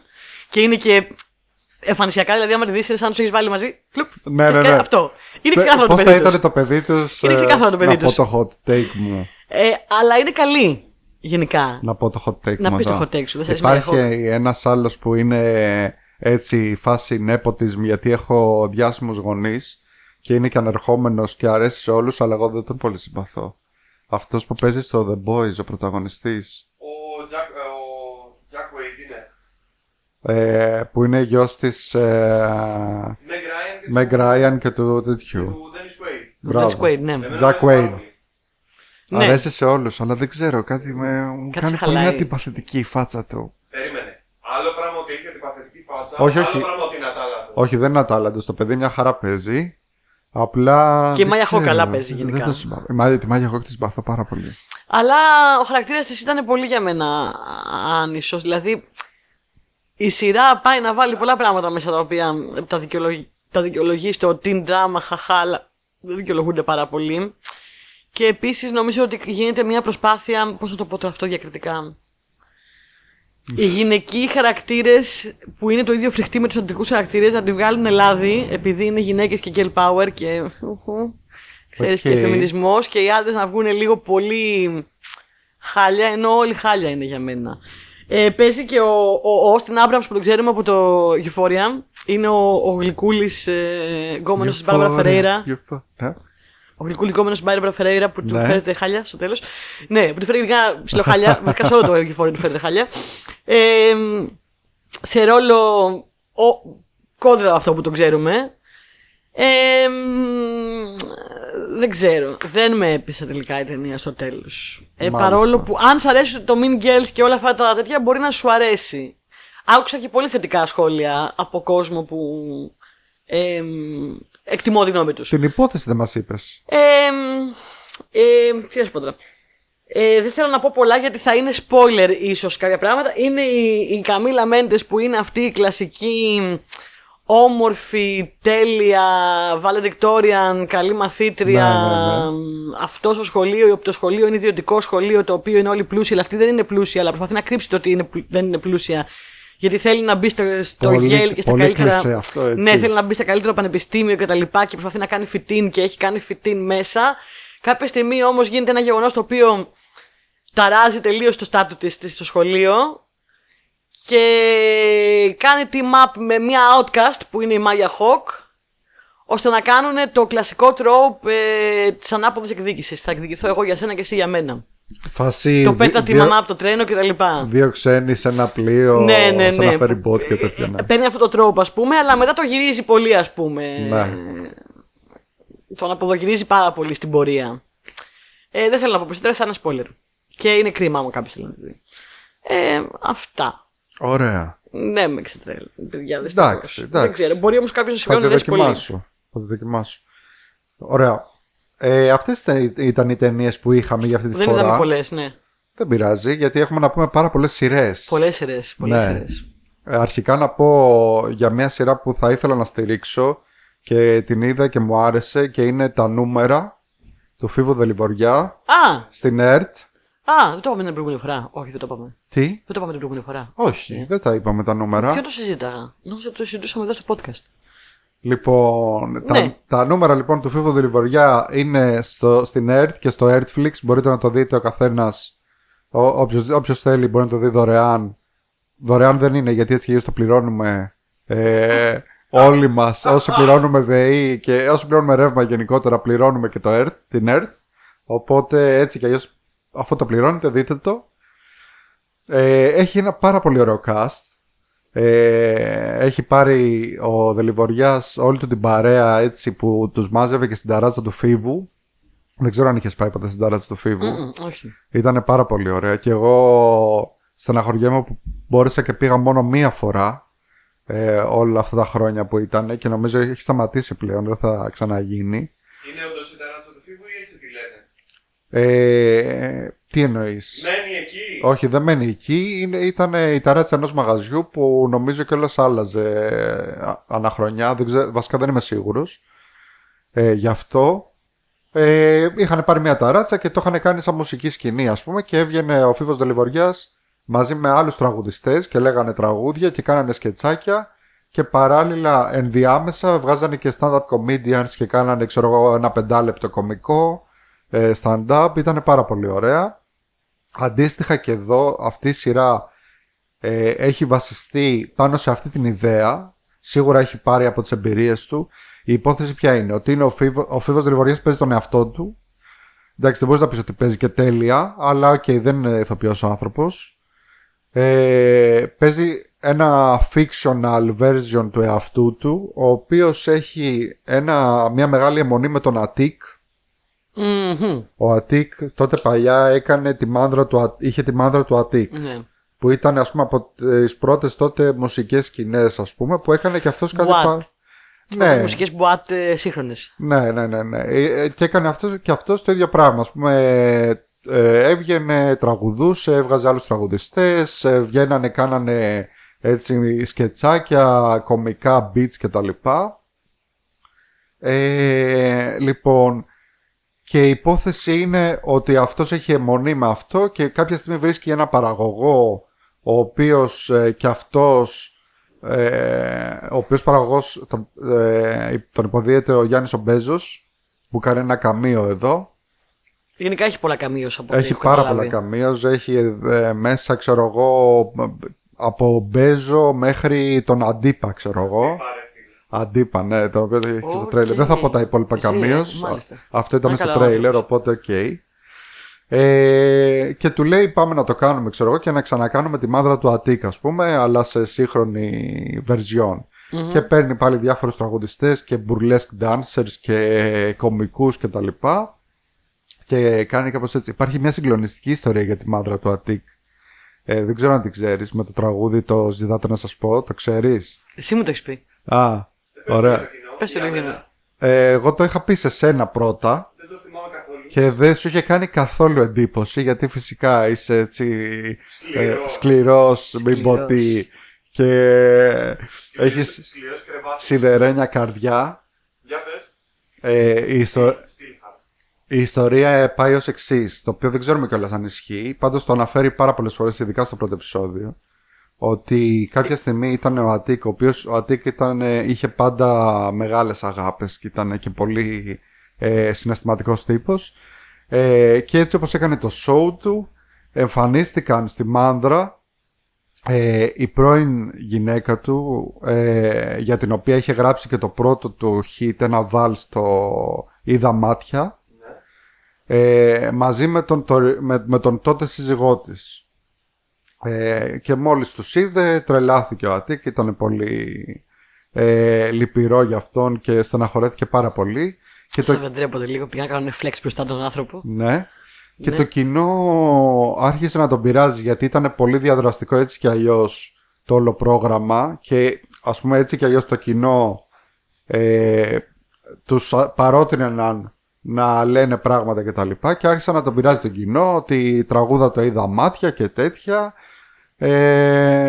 Και αυτός έβαλε τα κλάματα και έφυγε από το σκηνή. Και μετά από 5 λεπτά, έτσι λένε, 5-10 λεπτά, γύρισε στη σκηνή και είχε γράψει ένα καινούριο τραγούδι, το οποίο είχε να κάνει συγκεκριμένα με αυτό το πράγμα, που έγινε και η μεγαλύτερη του επιτυχία, το «Ζητάτε να σας πω», το οποίο είναι ένα πάρα πολύ ωραίο τραγούδι, συγκλονιστικό, ειδικά άμα ξέρεις την ιστορία. Πολύ συγκινητικό. Πολύ συγκινητικό. Βάλτε να το ακούσετε όσοι δεν ξέρετε. Λοιπόν, και πολύ ωραίο. Τι, σου έχω... Ναι, με το που το άκουσα είχα συγκλονιστεί και σας το είχα στείλει στο μπαντικό με εσένα και τον Δημήτρη. Φυσικά σας πέρασε τελώς αδιάφορο, ξέρω εγώ. Τέτοιοι είναι. Ναι. Έχει ένα πάρα πολύ ωραίο cast. Παίζει ο Θανάσης Αλευράς, ο οποίος είναι ταλεντάρα. Τον είχα δει εγώ τότε. Είναι πιο γνωστός στο τηλεοπτικό κοινό. Από διάφορα που έχει κάνει στη τηλεόραση. Εγώ τον είχα δει στην ταράτσα του Φοίβου συγκεκριμένα και είχα πάθει σοκ από το πόσο καλός είναι. Παίζει ο Χάρης Χιώτης, ο οποίος παίζει ένα stand-up comedian, τον κλασικό κωμικό που είναι στα 40 φεύγα και μισάνθρωπος, συχαίνει όλο τον κόσμο, κράζει τους πάντες και μετά αναρωτιέται γιατί δεν έχει φίλους και δεν ξέρω εγώ τι. Παίζει η Άλκη στη Ζηρό, παίζει μια τύπησα η οποία πιάνει δουλειά εκεί σαν bar woman, αλλά επίσης είναι φιλόδοξη τραγουδίστρια κτλ. Παίζουν από τους Σαμπόβο, η αγαπημένη μου εμένα, ο Γιάννης ο Σαρακατσάνης και η Βάσο Καβαγεράτου, που είναι τρελά ταλέντα. Παίζουν ψιλομικρούς ρόλους, ελπίζω να είναι μεγαλύτεροι στο μέλλον. Παίζει ο Σπύρος ο Γραμμένος, που παίζει πολύ ωραία παρόλο που είναι τραγουδιστής περισσότερο. Παίζει ο Ζερόμ Καλουτά, που είναι από τη Σπύρα Σπύρα, έχει ξεκινήσει από Χραουνάκι. Όλοι αυτοί και πάρα πολλοί άλλοι, πάρα πολύ γνωστοί και πολύ καλοί. Είναι μια πολύ γλυκιά ιστορία, πολύ ωραίο. Έχει και αρκετό γέλιο σε πολλά σημεία και δεν είναι τυχαίο, γιατί έχουν βοηθήσει πάρα πολύ στο σενάριο και ο Λάμπλος ο Φυσφής και ο Ζήσης ο Ρούμπος, και έχει και τόνους musical. Δηλαδή ξέρω εγώ έχει... δεν είναι όλο musical, αλλά κάθε τόσο θα πετάξει ένα τραγουδάκι που θα έχει να κάνει με την περίσταση. Το προτείνω ανεπιφύλακτα, δείτε το, τα νούμερα στο Netflix. Και έκανε πολύ, γενικά έκανε πολύ σουσούρο για το όνομά του. Ακούστηκε πάρα πολύ. Και πάλι, πολύ καλά, πάλι καλά, γιατί είναι πάρα πολύ ωραία παραγωγή. Και επίσης έχει και υπότιτλους στα αγγλικά. Δεν είναι πολύ καλό. Πολύ καλό, πολύ καλό. Πες μας για τον Dahmer, τη σειρά με το χειρότερο υπότιτλο που έχω δει. Γιατί? Γιατί λέγεται Dahmer, υπότιτλος Monster, The Jeffrey Dahmer Story. Ναι, ναι. Δηλαδή, νομίζω ότι αυτό... Αφού ήδη το Dahmer, Monster, The Jeffrey Dahmer, γιατί το λες Monster, Dahmer. Νομίζω, δικιά μου τελείως θεωρία είναι ότι οφείλεται στο ότι έχουν βγει πάρα πολλά σειρές, ταινίες, mini-series για τον Jeffrey Dahmer και κάπως έπρεπε να το διαφοροποιήσουνε. Μάλλον. Μα γιατί να αναφέρεις τον τίτλο δύο φορές το όνομα του. Dahmer, Monster, The Dead Jeffrey Dahmer Story. Ναι. Ναι. Okay. Λοιπόν, θα σου πω τι γίνεται τώρα εδώ. Το Dahmer είναι μια σειρά που βασίζεται στην ιστορία. Δεν είναι ντοκιμαντέρ. Όχι, όχι, είναι μυθοπλασία. Είναι μια σειρά στην οποία πρωταγωνιστεί ο Evan Peters, ο αγαπημένος, πολύ αγαπημένος μας Evan Peters. Εγώ έχω καψούρα με τον Evan Peters από τότε που τον είδα στο X-Men. Ναι. Στο Quicksilver που έπαιζε. Quicksilver στο X-Men και στην πορεία και όπου τον έχω δει. Αμερικά horror story έχει παίξει, δεν το έχω δει όλο, αλλά γνωρίζω περί του ρόλου του. The Mare of Easttown, που ήταν φανταστικός ο ρόλος του, ξέρω εγώ. Το θυμόμαστε όλοι. Έχω μια καψούρα γενικά με τον Evan Peters, τον αγαπώ. Τον θέλω Quicksilver, αν ξαναγίνουν X-Men στη Marvel, τον θέλω πάρα πολύ. Τον είδαμε στο WandaVision, αλλά σε πολύ κακό ρόλο. Σε πολύ κακή μεταφορά του, του ρόλου. Ελπίζαμε να είναι ο Quicksilver, αλλά δεν ήταν τελικά, μάλλον. Τον αγαπώ, δίνει ρέστα. Είδα άπειρα πώς στο ίντερνετ με το ελπίζουμε ο Evan Peters να είναι καλά και να πηγαίνει σε ψυχολόγο μετά τον ρόλο αυτό. Ο Jeffrey Dahmer γενικά είναι από τους πιο ειδεχθείς serial killers που έχουν περάσει ποτέ. Θα σου πω ότι εγώ που με ξέρετε αυτά τα πράγματα τα καταφροθίζω και γνωρίζω. Να κάνω μια παρένθεση εδώ, ναι. Γιατί θέλω να σου δώσω credit. Ναι. Έβαλα ξανά να δω το Blackbird αφού το πρότεινες τόσο πολύ, ναι. Και μάλλον το είχα σταματήσει εκεί που άρχισε να γίνεται ενδιαφέρον. Στο είπα κιόλας. Εκεί που εμφανίστηκε ο Greg Kinnear. Ναι, ναι, ναι. Το είχα σταματήσει λίγο πριν εμφανιστεί ο Greg Kinnear. Ναι, ναι, ναι, ναι, ναι. Ναι, αξίζει τον κόπο να του δώσεις ευκαιρία. Ναι, ναι. Και είπα ότι το Blackberry ήταν βαρύ. Το Dahmer είναι επίσης πάρα πολύ βαρύ. Εγώ που τα καταθαρίζω αυτά τα πράγματα, τα τρώω με τη σέσουλα. Γενικά το Dahmer με δυσκολεύει. Το βλέπω, έχω δει το μισό. Το βλέπω πολύ με. Θα μου πεις, βγήκε προχτές και έχεις δει το μισό. Αλλά το βλέπω πολύ, πολύ με διαλύματα μέσα στη μέση, γιατί ναι, είναι πολύ βαρύ. Παιδιά, γενικά ο Dahmer είναι ένας πολύ δεχθής serial killer, γιατί ψηλωτά έκανε όλα. Σκότωνε, μάχιζε, έτρωγε. Ναι. Επίσης το πολύ δεχθές με τον Jeffrey Dahmer είναι ότι επειδή ήταν ομοφιλόφιλος με φοβερές ομοφοβικές τάσεις, έκανε τα θύματα του που έκανε target ήταν από ένα σημείο και μετά νεαροί, πολύ νεαροί και ανήλικοι άντρες ομοφιλόφιλοι, οι οποίοι είτε ήταν απλοί άνθρωποι είτε εκδίδονταν, ήταν σεξεργάτες, οι οποίοι από ένα σημείο και μετά ήταν μόνο έγχρωμοι, χαμηλής τάξης άνθρωποι που ζούσαν στα γκέτο, και είναι αρκετά φημολογείται, αυτό δεν το παραδεχόταν ακριβώς, αλλά ότι τους έκανε target ακριβώς για αυτόν τον λόγο, επειδή δεν ασχολούνταν κανένας με αυτούς. Είναι αυτός που δείχνει και στο Mindhunter. Νομίζω τον Dahmer δεν τον δείχνει στο Mindhunter, γιατί τον Dahmer ήταν, είναι πολύ μεταγενέστερος. Έδρασε τέλειο 80 με αρχές 90. Είναι αρκετά εδεχθής γενικά σε πάρα πολύ κόσμο. Όλη η σειρά είναι πάνω του στη ζωή του και φτιαγμένη από αυτόν, χωρίς να τον ωρεοποιεί καθόλου, έτσι. Χωρίς να τον ωρεοποιεί σε κανένα σημείο. Γράφει και ο Ryan Murphy για τη σειρά. Βασικά σκηνοθετούν και γράφουν πολύ, πολύ διαφορετικοί. Μέσα στη συνεργειακή ομάδα είναι και ο Ryan Murphy. Ναι. Γιατί μιλάμε για σκηνή ομοφιλόφιλων τέλειο 80-90, που είναι το στοιχείο του Ryan Murphy αυτό. Καλά. Είναι πάρα πολύ σκοτεινή σειρά, είναι πάρα πολύ βαριά, είναι πολύ δύσκολη. Σκέψη είναι δύσκολη για μένα που τα καταβληθίζω αυτά. Για το ευρύ κοινό φαντάζομαι ότι είναι πολύ δύσκολο. Πολύ αξιόλογη, αλλά πολύ βαριά, παιδιά. Ο Evan Peters δίνει ρέστα, είναι για να πάρει Emmy. Δεν λένε τυχαία όλοι ότι αυτός είναι ο μεγάλος του ρόλος και ο Μπέκραρ. Πραγματικά είναι για να πάρει Emmy. Ο τύπος έτσι μεταμορφώνεται τελείως. Αυτό που έχει κάνει με τον ρόλο είναι φοβερό. Δεν τον αναγνωρίζεις. Εγώ τον αγαπώ, τον λατρεύω και τώρα τον βλέπω και με πιάνει ένα. Ναι. Η σειρά δεν είναι φτιαγμένη, δεν τα λέει τα πράγματα με χρονολογική σειρά, μπλέκει λίγο την σειρά. Επομένως ξεκινάει, δεν θα πω spoiler, ξεκινάει και σε βάζει κατευθείαν μέσα. Ξεκινάει με ένα θύμα και δείχνει όλη τη βραδιά του τι γίνεται. Okay. Από τη στιγμή που συναντιούνται μέχρι τη στιγμή που τον πηγαίνει σπίτι του. Θα το βγάλω. Δεν ξέρω.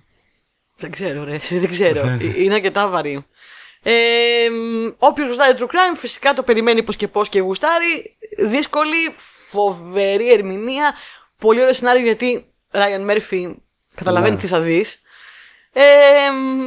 Το συστήνανε επιφύλακτα με ένα disclaimer ότι θα είναι δύσκολο, παιδιά, να το παρακολουθήσετε γενικά. Δηλαδή εγώ ήξερα για τον Dahmer και πάλι ζορίστηκα, και όποιος ξέρει ότι η αστυνομία φερότανε πάρα πολύ λάθος, γιατί άκουγε ομοφιλόφιλοι και έλεγε ομοφιλόφιλοι, do your thing, δεν πειράζει. Καλά να πάθουμε. Κάντε ό,τι θέλετε, ειδικά, ξέρεις, έγχρωμοι, ναι. Νεαροί άνθρωποι στο γκέτο, σκασίλα μας, τι θα πάθετε.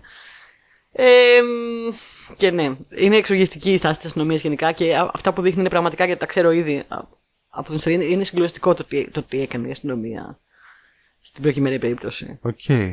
Δεν θα πω για να μην κάνω spoiler για κάποιον που δεν ξέρει. Είναι συγκλονιστικά τα πράγματα που κάνανε, δηλαδή έσχος.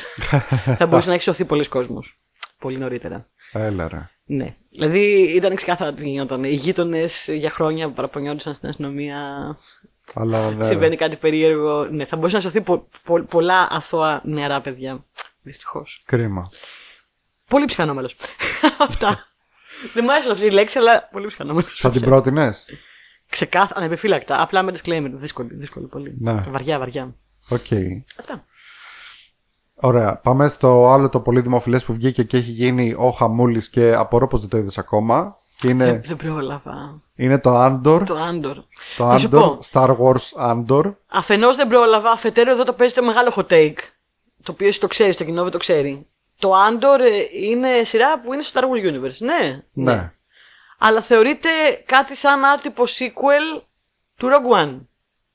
Prequel, όχι sequel. Ναι, ασχολείται με τα γεγονότα του Rogue One. Ασχολείται ξεκάθαρα. Είναι ο πρωταγωνιστής, ο Cassian Andor, ο οποίος τον υποδίεται ο Diego Luna. Ο Diego Luna που τον αναφέραμε και στο προηγούμενο. Και είναι να βγουν δύο σεζόν των 12 επεισοδίων που θα καταλήξουν στα γεγονότα του Rogue One. Εμένα δεν μου αρέσει το Rogue One, λοιπόν, αυτό είναι το hot take. Εντάξει, οκ, εγώ το καταλαβαίνω αυτό. Θα το δω το Andor για να έχω άποψη. Γιατί το Rogue One εμένα μου άρεσε πάρα πολύ όταν βγήκε, αλλά μετά που άρχισα να το σκέφτομαι λίγο, είδα ότι έχει πάρα πολλά προβλήματα. Έχει προβλήματα γενικά, ναι, σαν ταινία, και επίσης πάει να κάνει κάτι άλλο με το Star Wars, το οποίο το εκτιμώ πάρα πολύ που πάει να κάνει κάτι άλλο, και το στηρίζω πάρα πολύ να κάνουμε διαφορετικά πράγματα, αλλά αυτό το κάτι άλλο που πάει να κάνει, εμένα δεν μου κάνει. Οκ. Εμένα το hot take μου είναι ότι γιατί βγήκαν όλοι και λένε «Α, πόσο καλό είναι το Andor και δεν το περιμέναμε και αναπάντεχο», γιατί είχαν απογοητευτεί από το Obi-Wan Kenobi και το Mandalorian είναι πάρα πολύ ωραίο. Και από άλλες παραγωγές, αλλά αυτό τους άρεσε πάρα πολύ. Εγώ θα σου πω ότι μου άρεσε αλλά δεν με τρέλανε, αυτό είναι το hot take μου. Δηλαδή, πρώτα απ' όλα ο πρωταγωνιστής δεν είναι πολύ συμπαθητικός, δηλαδή τι θέλω να πω με αυτό. Ο Diego Luna και σαν ηθοποιός και όπως παίζει το χαρακτήρα είναι αρκετά συμπαθής. Αλλά ο πρωταγωνιστής ο ίδιος είναι πολύ γκρίζος σε σημεία που μπορεί να πεις, ας πούμε, ότι δεν θέλω. Ναι. Δεν μ' αρέσει. Και όλο το Rogue One ήταν πολύ γκρίζο. Και εμένα ο λόγος που δεν μ' αρέσει το hot take μου είναι το ότι εγώ βλέπω το Star Wars γιατί μ' αρέσει το Space Fantasy, το Space Opera. Ναι. Δεν το βλέπω σαν sci-fi ούτε σαν μια ιστορία πολέμου. Το Rogue One πάει να κάνει μια βαριά ιστορία πολέμου. Μπορείς να πεις και για το Mandalorian επίσης ότι είναι γκρίζος, αλλά δεν είναι. Το Mandalorian είναι ήρωας. Ακριβώς, είναι κλασικός ήρωας. Παρόλο που είναι bounty hunter. Το Mandalorian κάνει μια τέλεια ισορροπία ανάμεσα στο να κάνει αυτό το space opera, το πολύ fantasy, το πολύ χαζοχαρούμενο που είναι το Star Wars παλιά, και να το φέρει σε πιο σύγχρονο, να το κάνει λίγο πιο σοβαρό, αλλά κρατάει όμως αυτό το ηρωικό. Ναι. Αυτό. Ναι, ενώ το Rogue One δεν έχει τέτοια πράγματα. Μέσα είναι μια πολεμική ιστορία. Εμένα δεν μου αρέσει το πολεμικά. Δεν θέλω να δω μια πολεμική ιστορία. Ειδικά στο Star Wars, επομένως δεν μου άρεσε. Εμένα δεν μου κάνει. Όχι ότι δεν είναι αξιόλογο, έτσι. Ωραία. Πάμε να πούμε για αυτούς που κάνει, βέβαια. Ναι. Λοιπόν, θέλει να πει κάτι ο Γιάννης. Hot take. Ναι. 9 στις 10 φορές που κάποιος θα πει για κάποιον σε ταινία ή σειρά ότι είναι γκρίζος χαρακτήρας, στην πραγματικότητα συγκεκαλυμμένα λέει ότι είναι παλιάνθρωπο. Ναι. Δεν έχω δει. Είναι ελάχιστες μετρημένες στα δάχτυλα του ενός ποδιού οι φορές που κάποιος θα πει ότι ο τάδε χαρακτήρας είναι γκρίζος και θα είναι όντως γκρίζος. Δηλαδή θα κάνει και καλά πράγματα. Κοίταξε να δεις. Δεν θέλω να σποϊλάρω, αλλά ο συγκεκριμένος είναι γκρίζος. Δηλαδή δεν είναι παλιάνθρωπος, απλά αναγκάζεται να κάνει κάποια πράγματα τα οποία εγώ θα ήθελα να μην τα κάνει. Ναι, αυτό το δέμε και στην ταινία εντωμεταξύ, στο Rogue One. Από το ξεκίνημα κιόλας, πράγματα που μπορούσαν να αποφευχθούν κάλλιστα, ναι, αλλά για κάποιο λόγο όχι, εδώ είμαστε σκληροί. Ο Ντέιμον, Ταργάριεν, θα έλεγες ότι είναι γκριζός? Ο Ντέιμον δεν θα έλεγα ότι είναι τόσο γκριζός όσο το λένε. Αυτό θα ήθελα να πω, ότι το παράδειγμα σε αυτό που λέει Γιάννης είναι ο Ντέιμον. Γιατί ο Μάρτιν λέει ότι είναι αγαπημένος σωματής, την έχει γράψει πάρα πολύ γκρίζο, όλοι λένε ότι είναι πολύ γκρίζος και τον γουστάρουνε, ενώ δεν είναι γκρίζος, παιδιά, είναι απλά ένας παλιάνθρωπος, τελείως villain, δηλαδή πλέον είμαστε 4 επεισόδια και είναι πιο villain δεν πάει. Απλά είναι Darth Vader. Είναι γαμάτος villain. Είναι villain που λες, oh wow. Είναι χαρακτηριστικό παράδειγμα, neutral evil χαρακτήρα από την evil. Ωραία.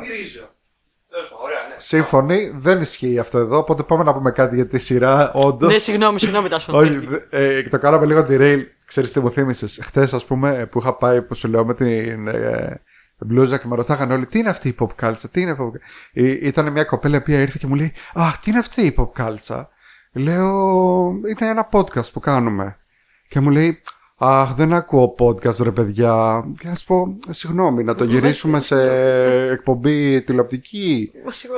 Τι θέλεις ακριβώς? Δηλαδή ξέρεις, όπως είπες και πριν, οκ, δεν σ' αρέσει τα πολεμικά. Πάμε να μιλήσουμε όμως για αυτούς που αρέσουν. Λοιπόν, παίζει Diego Luna όπως είπαμε. Παίζει ο Stellan Skarsgård που όπου δεις Skarsgård πλέον είναι εγγύηση. Και ο Στέλλαν κιόλας. Και ο Στέλλαν κιόλας, ο μπαμπάς. Που τόλμησα κάποια στιγμή μπροστά σε γνωστούς κριτικούς να πω ότι είναι ο πατέρας του Αλεξάνδερ και μου λένε, πέσανε να με φάνε. Αυτός είναι ο πατέρας του Αλεξάνδερ. Ο Αλεξάνδερ είναι γιος του Στέλλαν Σκάρσγκαρντ. Που φτάσαμε να λέμε. Το ένα με το άλλο είναι ακριβώς το ίδιο. Ναι, οκ, εντάξει ρε παιδιά. Απλά είπα, ξέρω εγώ, ότι τυχαίνει να είναι και πατέρας. Δηλαδή τότε που δεν ήταν πολύ γνωστό, ας πούμε. Καλά παιδιά, εντάξει, ξέραμε και εμείς το Στέλλαν από πριν. Ηρεμήστε παιδιά, ξέραμε και εμείς. Έχουμε δει και εμείς. Νομίζω η γιαγιά μου, ξέρω εγώ, έχει δει ταινία με το Στέλλαν Σκάρσγκαρντ. Οκ. Λοιπόν, παίζει η Φιώνα Σο. Εκπληκτική, την ξέρουμε πιο πολύ από τα Harry Potter. Έπαιζε τη θεία του Harry Potter, αυτή είναι αχώνευτη. Τη θεία, πώς τη λέγανε, που την αναφέραμε τις προάλλες, γιατί λέγαμε ότι είναι η ίδια θεία με το The Thing. Έφυγε κιόλας τώρα που το χρειάζομαι.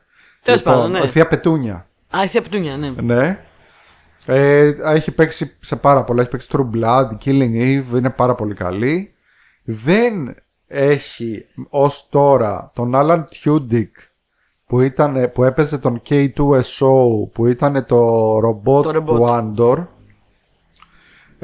Αλλά όταν το ρωτάνε το σκηνοθέτη, λέει συνέχεια ότι περιμένετε και θα δείτε και τα λοιπά, οπότε θα τον δείξει.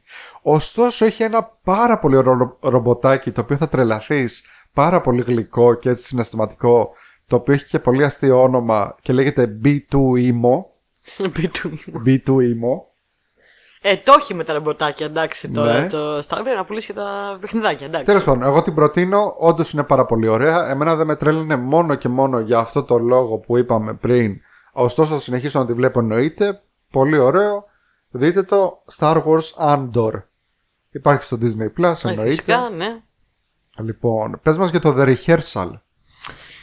Λοιπόν, σε ρώτησα όταν πλανάμε την εκπομπή αν έχεις υπόψη σου καθόλου τι είναι το The Rehearsal για να έχεις ακούσει. Γιατί σε ρώτησα, γιατί ο μόνος λόγος που το είδα δεν ήταν ότι με τράβηξε η φάση του, ήταν ότι άκουγα τόσα πολλά πράγματα για το The Rehearsal στο ίντερνετ, γενικά σε podcast, άσχετα με σειρές και pop κουλτούρα. Για κάποιο λόγο, ειδικά στην Αμερική, γίνεται ένας χαμός αυτή τη στιγμή με το The Rehearsal. Έχει 8,8 βλέπω σήμερα στο IMDb. Πριν από μια εβδομάδα είχε 9, ξέρω εγώ. Wow. Τι είναι αυτό, με τι θα κάνει. Τι είναι αυτό τώρα, είναι πολύ δύσκολο να το εξηγήσω. Λοιπόν, το The Rehearsal είναι η νέα reality εισαγωγικά σειρά του Nathan Fielder. Ο Nathan Fielder είναι ένας κωμικός, ο οποίος εγώ δεν τον γνώριζα, αλλά πολλοί κόσμος στην Αμερική τον γνωρίζει γενικά. Είναι ένας κωμικός ο οποίος πριν από κάποιο καιρό είχε μια άλλη εκπομπή αντίστοιχη που λεγόταν Nathan For You. Ναι. Είναι ένας κωμικός ο οποίος στην προηγούμενη εκπομπή δεν την έχω δει, έτσι. Αυτό που έκανε στην ουσία, φαντάσου κάτι σαν αυτό που έκανε ο. Έλα μωρέ, ο Μάγκυρας που το έκανε και στα ελληνικά, ο Μποτρίνι. Ο Μάγκυρας που βρίζει. Οκ, το εφιάλτη στην κουζίνα. Αυτό που πήγαινε στα εστιατόρια και τους έφτιαχναν και καλά την επιχείρηση, γιατί δεν πήγαιναν καλά. Έκανε κάτι τέτοιο ο Nathan Fielder, πήγαινε υποτίθεται σε επιχειρήσεις. Αυτός είναι σεφ. Όχι, είναι κωμικός. Είναι κωμικός. Πήγαινε σε επιχειρήσεις διαφόρων ειδών. Δεν πήγαινε σε εστιατόρια. Όχι. Γενικά σε επιχειρήσεις και τους βοηθούσε να φτιάξουν την επιχείρηση, αλλά με τελείως αστείους και ανορθόδοξους και τραβηγμένους και out there γελίους τρόπους. Okay. Αυτό λοιπόν είχε επιτυχία τότε πάρα πολύ. Έχει ένα πολύ ιδιαίτερο χιούμορ αυτός ο τύπος. Πολύ awkward humor. Επειδή αυτό λοιπόν πήγε καλά και είχε φανατικό κοινό, του δώσανε αυτή τη στιγμή πάρα πολλά λεφτά. Μιλάμε για τεράστια παραγωγή για να κάνει το The Rehearsal, που είναι στην ουσία τι είναι το The Rehearsal. Είσαι εσύ που έχεις κάποιο μυστικό, κάποιο πράγμα που θες να αποκαλύψεις σε κάποιον, αλλά δεν μπορείς να το πεις. Ναι. Άρα, νομίζω ότι είδα τρέιλερ. Λοιπόν, ναι, έχει γίνει χαμούλης. Ναι. Και παίρνεις αυτόν τον Nathan Fielder με την εκπομπή του και σου κάνει πρόβα το πώς θα το κάνεις. Ο Γιώργος λέω, πρέπει να σου πω, ας πούμε, θα σου πω το πρώτο επεισόδιο περίπου τι παίζει. Οπότε είναι reality. Είναι σαν reality, ναι. Θα σου πω τι παίζει για να καταλάβεις, γιατί είναι δύσκολο να το εξηγήσω. Ας πούμε, στο πρώτο επεισόδιο είναι ένας τύπος ο οποίος είναι σε μια ομάδα τρίβια που πάνε σε μπαρ και παίζουν trivia games. Ναι. Και κάνουν σαν αθλητισμό σε αυτό το πράγμα. Παίζουν trivia games και παίρνουν πόντους. Ο οποίος δεν τους έχει πει, τους έχει πει ψέματα πριν από χρόνια που μπήκε στην ομάδα αυτή ότι έχει master's degree. Ναι. Και δεν έχει το μορφωτικό επίπεδο, ας πούμε, για να είναι εκεί. Απλά είναι trivia fan. Ναι. Και θέλει μετά από χρόνια να το αποκαλύψει. Αλλά δεν ξέρει πώς, γιατί είναι πολλά χρόνια που έχει διατηρήσει αυτό το ψέμα. Και δεν ξέρει πώς να το πει. Λοιπόν, και παίρνει τον Ethan Fielder, ο οποίος θα τον βοηθήσει με το να κάνει simulations πραγματικής ζωής αυτού του πράγματος, όλα τα πιθανά σενάρια, ώστε καταφέρουν να το κάνουν. Okay, έχει άπειρα λεφτά, χτίζει ένα μπαρ, ακριβής ρέπλικα μέσα στο στούντιο του μπαρ που πάνε και κάνουν τα Trivial Games. Ακριβής ρέπλικα. Ναι. Φαίνεται, ακούγεται πολύ ενδιαφέρον. Είναι πολύ ενδιαφέρον. Είναι πολύ τρελό, είναι πολύ out there. Κάνει λοιπόν μια ακριβή ρέπλικα.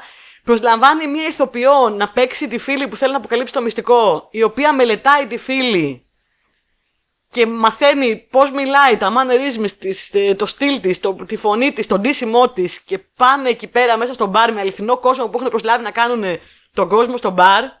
Ναι. Και τρέχουν 13 simulations του πώς θα πάει αυτό.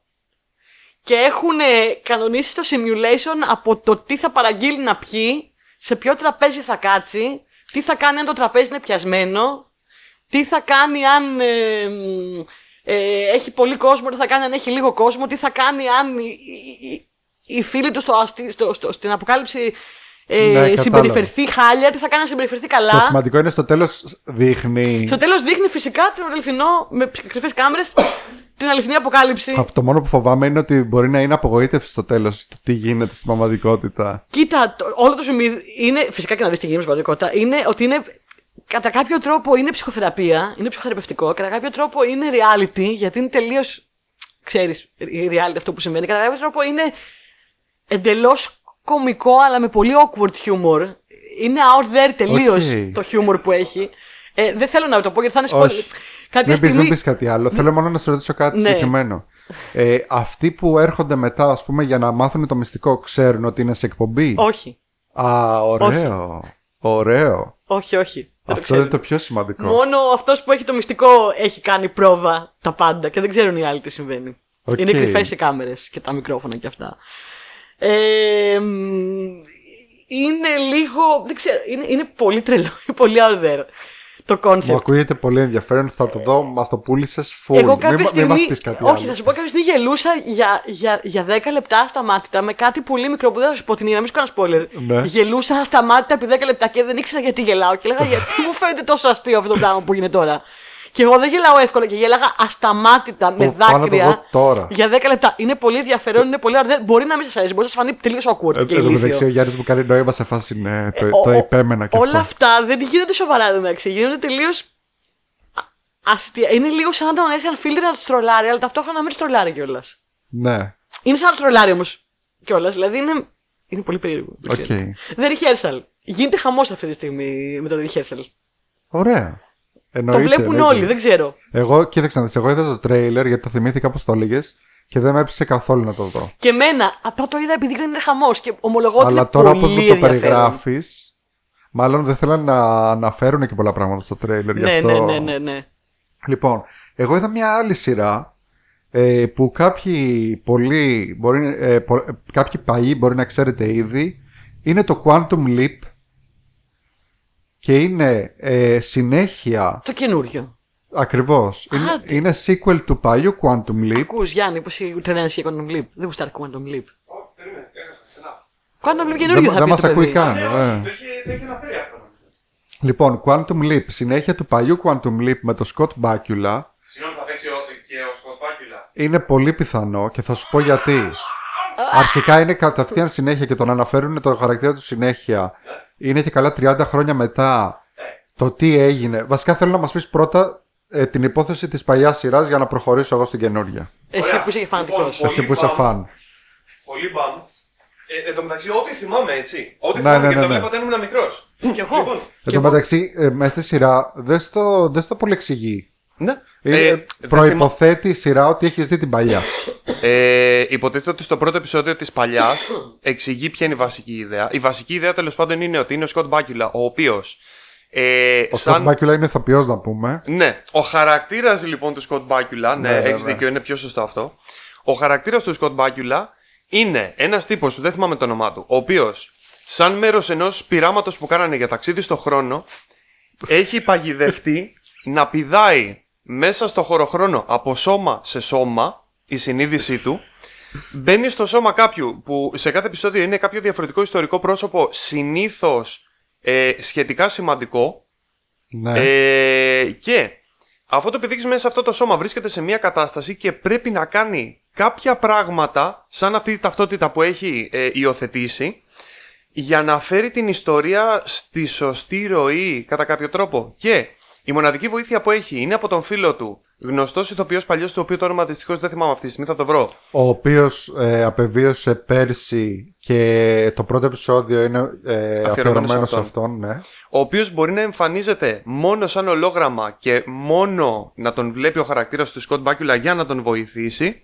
Και υποτίθεται ότι στο τέλος του κάθε επεισοδίου, όπου αφού του καταφέρει και κάνει κάποια συγκεκριμένα πράγματα και έχουμε το σενάριο, έχουμε ξέρω εγώ, το ηθικό δίδαγμα του επεισοδίου, κάτι έγινε, ξέρω εγώ, ας πούμε, ήταν κάποιος που ήταν γκέι, πώς το λένε, παίκτης φούτμπολ σε κάποιο αμερικάνικο κολέγιο και μπλα μπλα μπλα μπλα μπλα, φυσικά ήταν 1950 τότε και πώς του φερόντουσαν και πώς το χειρίστηκε αυτός και στο τέλος κάτι γίνεται λοιπόν, αυτός απελευθερώνεται από αυτό το σώμα και ταξιδεύει, χάνεται στο χωροχρόνο και παγιδεύεται σε κάποιο άλλο σώμα. Και υποτίθεται ότι η ομάδα που είναι στο παρόν προσπαθεί να βρει τρόπο να τον φέρει πίσω στο σπίτι. Δυστυχώς, στο τελευταίο επεισόδιο της παλιάς σειράς όμως, που είναι 30 ετών, άρα δεν θα το θεωρήσω spoiler. Ναι.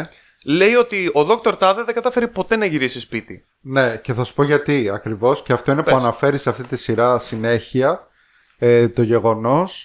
Και γι' αυτό πιστεύω ότι κάποια στιγμή θα εμφανιστεί. Στο τελευταίο επεισόδιο της πέμπτης σεζόν, λοιπόν, πολύ σωστά όπως είπες, δεν ξέραν αν θα ανανεώσουν τη σειρά. Και επειδή δεν ξέραν αν θα την ανανεώσουν, τους είχαν πει γράψτε ένα επεισόδιο το οποίο μπορεί να λειτουργήσει και σαν series finale, αλλά και σαν season finale. Ναι. Οπότε γράψανε όντως ένα finale για τη σειρά, αλλά στο τέλος είπανε ότι χάθηκε στο χωροχρόνο και δεν κατάφερε να γυρίσει πίσω. Με σκοπό του, αν συνεχιστεί η σειρά που δεν συνεχίστηκε ποτέ, να βασιστούν πάνω σε αυτό. Ωραία. Λοιπόν, διάβασα τώρα τις λεπτομέρειες. Ο χαρακτήρας του Scott Bakula λέγεται Dr. Sam Beckett. Sam Beckett, ναι. Ο φίλος του είναι ο ηθοποιός Dean Stockwell, που παίζει τον ναύαρχο Al Calavici. Και υποτίθεται ότι όλο αυτό το πείραμα ήταν πείραμα για ταξίδι στον χρόνο. Κάτι πήγε στραβά και παγιδεύτηκε σε αυτή τη λούπα αλλεπάλληλων αλμάτων στον χρόνο, ο Δόκτωρ Σαν Μπέκερ. Το έβλεπα φανατικά μικρή. Λοιπόν, φανατικά όμως. Αφού σας άρεσε λοιπόν πολύ, θα σας αρέσει πάρα πολύ και αυτή η σειρά. Είναι πολύ old school σειρά. Δεν ξέρω αν θα επιβιώσει. Είναι εντελώς στα χνάρια του παλιού. Έχει να κάνει πάλι με έναν επιστήμονα και τη γυναίκα του. Κανονικά η γυναίκα του έπρεπε να είναι σε αυτή τη θέση. Οι οποίοι προσπαθούν 30 χρόνια μετά να κάνουν recreate αυτό που έγινε τότε με τον Sam Beckett, με σκοπό να γίνουν ακριβώς τα ίδια πράγματα και να παγιδευτεί αυτός ο τύπος στον χρόνο. Είναι ωραίο κόνσεπτ, ρε γαμούτο. Είναι ωραίο κόνσεπτ και μάλιστα είναι και τέλεια ευκαιρία να έχεις ασιάτη πρωταγωνιστή που έχουμε εδώ, γιατί δεν μπορούν να βγουν οι κλασικοί και να πούνε «Α, είναι ασιάτης και είναι εξωργός στο παρελθόν, πώς γίνεται» κτλ. Γιατί ενώ είναι Ασιάτης, υποτίθεται ότι είναι στο σώμα κάποιου άλλου. Και κάθε φορά μπορείς να δείξεις άλλους χαρακτήρες, ένα άλλο story, διαφορετικά πράγματα. Έχει και πολύ ωραίο cast. Παίζει ο Έρνι Χάτσον. Λέει εδώ ότι ο Σκοτ Μπάκιουλα αρνήθηκε. Ο Σκοτ Μπάκιουλα αρνήθηκε, δεν ξέρω. Ντροπή του. Ναι. Μπορεί να πει ναι στο μέλλον, ποτέ δεν ξέρεις. Παίζει ο Έρνι Χάτσον, που τον ξέρουμε όλοι από τους Ghostbusters. Παίζει το Mason Alexander Park, που το είδαμε στο Sandman ως Desire. Έπαιξε και στο Cowboy Bebop επίσης πολύ ωραία. Είναι πολύ ωραία σειρούλα, πολύ old school. Κοίταξε να δεις, εγώ στην αρχή είχα ψιλοβαρεθεί, μέχρι που άρχισε να αυτό, ας πούμε, γιατί στην αρχή έχει πολύ exposition, πολύ να σου δείξει τι συμβαίνει κτλ. Εγώ δεν θυμόμουν και πολύ την παλιά σειρά, οπότε είχα βαρεθεί full. Μέχρι που αρχίζει αυτό το ταξίδι στον χώρο-χρόνο. Πάλι αυτός μπαίνει στα σώματα άλλων και προσπαθεί να αποτρέψει κάτι που θα γίνει, που ξέρει ότι θα γίνει. Έχει ως σύμβουλο τη γυναίκα του που είναι ολόγραμμα και τον βοηθάει. Πάρα πολύ ωραίο. Όσους σας άρεσε το παλιό ή θέλετε να δείτε έτσι μια τέτοια old school sci-fi Έλουμε. Σειρά, Έλουμε. Δείτε το. Θα το δούμε. Πιστεύω θα σας αρέσει. Πάμε να πούμε για το The Resort. The Resort. Το ξέρα. Αυτό πάλι νομίζω ότι θα σας αρέσει εσένα. Ίσως, δεν ξέρω. Επειδή σας αρέσουν πολύ τα Whodunit. Ναι, okay. Σε ποιο δεν αρέσει τα Whodunit. Σε ποιο δεν αρέσει τα Whodunit, ναι. Στα χνάρια της αναβίωσης της Whodunit σειράς που έκανε το Only Murders in the Building. Ναι. Αν και το Only Murders in the Building είχε μια τσαχπινιά και ένα novelty value το οποίο είναι δύσκολο να το αναπαράγεις ξανά. Ακόμα και στη σεζόν του δεν μπορούσε να αναπαράγει αυτό που έκανε η πρώτη του. Θα σου προτείνω το The Resort λοιπόν, το οποίο είναι με σειρά τώρα καινούρια. Παίζει η Κρίστιν Μιλιώτη. Η Κρίστιν Μιλιώτη είναι η μαμά από το How I Met Your Mother. Τελικά. Που έπαιξε σε μόνο 1-2 επεισόδια. Όχι, παίζει όλη την τελευταία σεζόν. Παίζει όλη την τελευταία σεζόν, ναι. Και είναι το ζευγάρι, αυτοί οι δύο λοιπόν. Το κόνσεπτ είναι ένα ζευγάρι. Πιστεύω ότι την έχουμε συμπαθήσει. Καλά, εκτός ότι είναι πολύ συμπαθητική κοπέλα γενικά. Την έχουμε συμπαθήσει έξτρα επειδή αδικήθηκε. Την έχουμε συμπαθήσει έξτρα, θα σου πω γιατί πιστεύω. Γιατί αυτή η σειρά το How I Met Your Mother μας έβγαλε τόσο πολύ. Μας έβγαλε την ψυχή μέχρι να δείξει τη μάνα. Σε σημείο που όλοι πιστεύω ότι μέχρι να δείξει τη μάνα λέγαμε να σου πω κάτι. Παράτα μας πλέον δηλαδή. Μας έχεις πρίξει, είναι 7 σεζόν. Δείχτηνε ρε παιδάκι μου, δώσε ένα κάτι. Δηλαδή σε σημείο που είχαμε φτάσει όλοι να λέμε αποκλείεται να ανταποκριθείς στις προσδοκίες μας και να μας αρέσει και να τη γουστάρουμε η μάνα γιατί μας έχετε πρίξει τα τέτοια. Και πόσο κατάφερε αυτή η ηθοποιός και ο τρόπος που την είχαν γράψει φυσικά να είναι τόσο συμπαθητική και να τη δεις και να πει τελικά ναι, αυτή είναι που πρέπει να είναι με τον Ted. That is how I met your mother. That is how I met your mother. Αυτή είναι η ιδανική κοπέλα. Αυτή είναι τέλεια. Είναι τέλειοι μαζί. Είναι γλυκύτατη μαζί. Και μετά, στο τέλος είχαμε αυτό το πολύ κακό φινάλε. Στην έδωσε. Εντάξει, έχω πολλές απόψεις γι' αυτό. Αλλά στην έδωσε και είπες: οκ, εγώ τώρα θέλω να το δω μαζί. Γιατί μου δεν έχεις από πριν. Το κατάφερε η Μιλιώτη με το ότι είναι συμπαθητική και με την ερμηνεία της και με το πώς τη γράψανε. Και από τότε την έχουμε αυτό. Έχει ψηλοαδικηθεί και την έχουμε αγαπήσει και όπου τη βλέπουμε μας αρέσει. Είναι ζευγάρι λοιπόν αυτή με τον Τσίντι από το Good Place, συγγνώμη. Ο William Jackson Harper είναι ηθοποιός. Και πάνε σε ένα θέατρο, σε ένα resort, The Resort λέγεται σειρά, ναι. Το οποίο είναι ένα all-inclusive τεράστιο resort, ξέρω εγώ, ναι. Σε ένα φανταστικό μέρος τροπικό, να περάσουν μία εβδομάδα, ξέρω εγώ, all-inclusive εκεί μέσα και στην ουσία καταλαβαίνεις από ότι, δεν είναι spoiler αυτό, καταλαβαίνεις από την πρώτη στιγμή ότι γενικά η σχέση τους περνάει μια κρίση, δεν πάνε πολύ καλά, έχουν ψιλοβαρεθεί, είναι σε ένα τέλμα και ξαφνικά μπλέκονται, θα πω πώς για να μην κάνω spoiler, σε ένα whodunit. Ναι. Ενός εγκλήματος που έχει γίνει πριν από 15 χρόνια στο ίδιο resort. Ναι.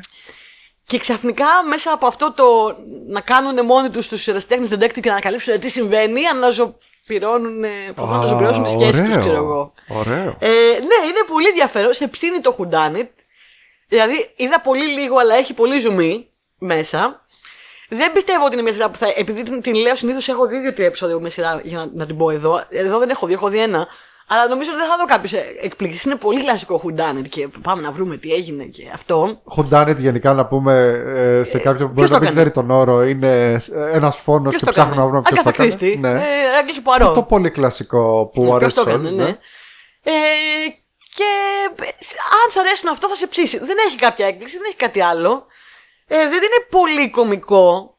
Είναι λίγο απλά ελαφρύ. Δεν είναι αχαχα. Αλλά ναι, διαφέρει πάρα πολύ να δεις τι έγινε. Μπράβο, Γεωργία. Πραγματικά από όσα είπες σήμερα δεν ξέρω τι να πρωτοδώ. Αχ, ευχαριστώ. Ειλικρινά. Τα διάλεξα με πολύ αγάπη τα διαλέγω. Πάω να τα κατεβάσω όλα. Ωραία. Εγώ είδα μια άλλη σειρά που απορώ πως δεν την έχεις δει ακόμα.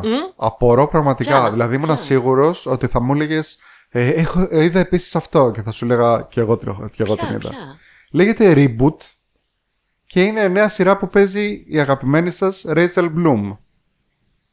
Ναι.